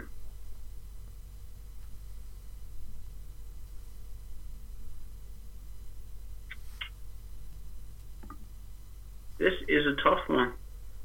Like, part of me wants to say Fantastic Four, but we've tried that twice and flopped both times. Which one? Which? Both. Yeah, just. Yeah, I don't know. We have we have three Fantastic Four movies, and all of them are garbage. Yeah.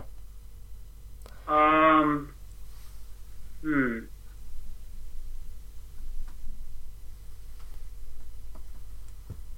Uh, I'm just thinking about the movies that I like that haven't been done yet, and I'm drawing blanks. I know they've done. I want to say RoboCop, but then they've done that. They've redone Dread. They've done like they're still doing Rocky movies. They're still doing Chucky movies. Yeah. They've done Halloween, Nightmare, Friday, 13th. Most of my favorite film franchises have already been rebooted.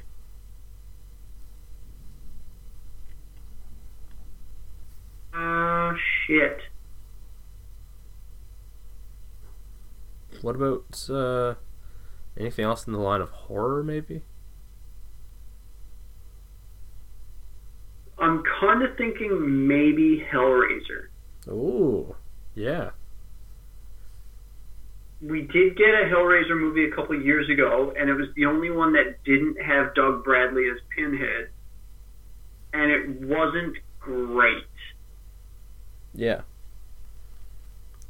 But like. So I think that's what I would go with.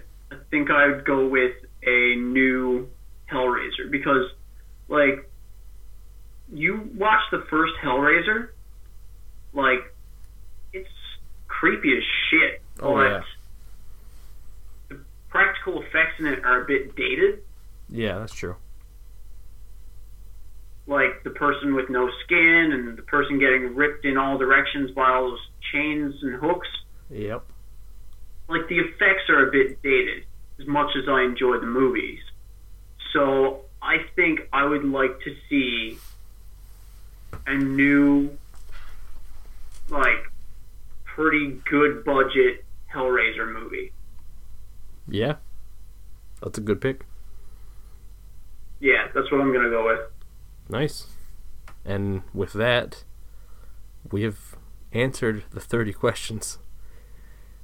It was a it was a long trek, but we made it. Yep. Um, and I guess Pretty that, interesting. yeah, it was a lot of fun. I like I like switching up a bit and doing something like this every now and then. Keep it fresh. Yeah, for sure.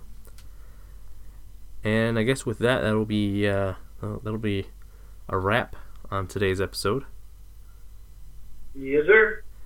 Uh, plug a few things before we say goodbye here. Um, and some of you may have listened to the first episode of the new Jedi Dropouts spin-off, Final Form. Uh, Yeah, I actually listened to it uh, a couple nights ago at work. Oh yeah. Yeah, Thoughts? And if they're negative, maybe save it it. good. so- I enjoyed it. Yeah. Good. If you haven't heard it yet, it's myself and Mitchell Clark talking anime and manga, and that is the whole thing. Um, first episode, we just kind of did a general overview, and then from here on out, it looks like every episode is going to be talking about a new series or a movie, like just very focused on one specific thing. And. The selling point is basically that Mitchell has watched most of this, and I have watched almost none of this, and uh, I'm I'm neck deep in anime right now, so it's uh, it's getting pretty interesting. So basically, you're being taught a master class on anime by a friend of ours. Yeah, and uh, we're recording it. That's ba- basically what it is. Yeah, it's uh, it's kind of like the Karate Kid, except um, a lot geekier and a lot sweatier, if that's even possible. Um, and uh, something else I'm going to plug here because maybe by the time this is out, but like it, within the next week or so of the release of this episode, I'm going to start doing these uh, short snippets and highlights of episodes on YouTube. So if you know someone who you think would enjoy our humor, but don't really have a couple hours to sit down and listen to the whole episode, these are sort of like tasters, like little samplers, um, highlights, funnier sections of our episodes, five to ten minutes long, and you can just send them the link on YouTube, and they can enjoy a few chuckles, and if they like it, they can go check out the real thing. Wanna wanna bring people in, Yep. and that's the that's the whole idea, just to to widen our audience. Um, I think I think that's it. Um, Um, for anyone who's a fan of video games, yes. both playing or watching, um, we do have the Cornerbrook Twitch community group on Facebook. Um,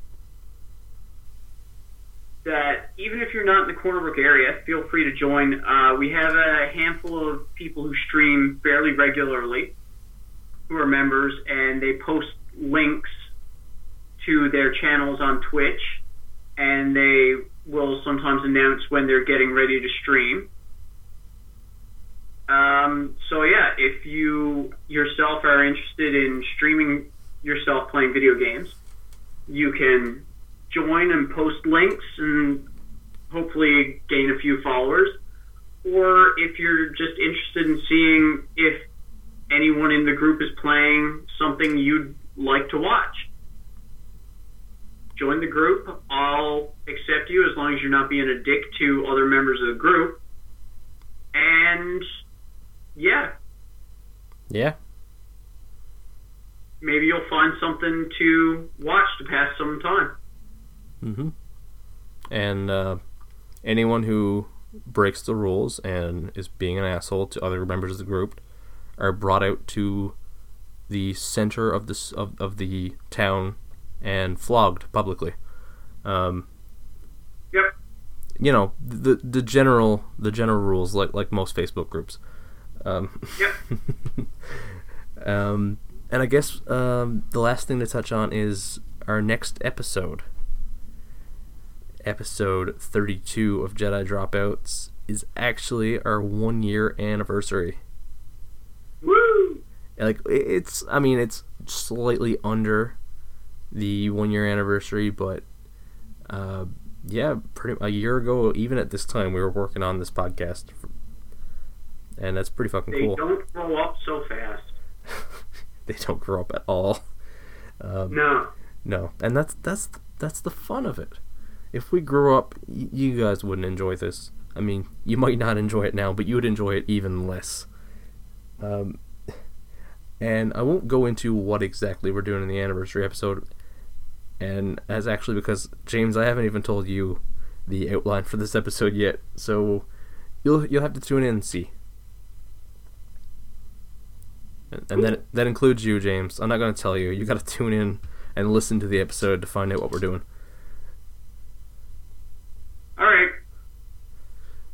And uh, as always, you can check out episodes of Jedi Dropouts or now Final Form or any other of the spin off uh, podcasts over at www.jedidropouts.podbean.com, over on Google Play, iTunes, Podbean, YouTube, all those places.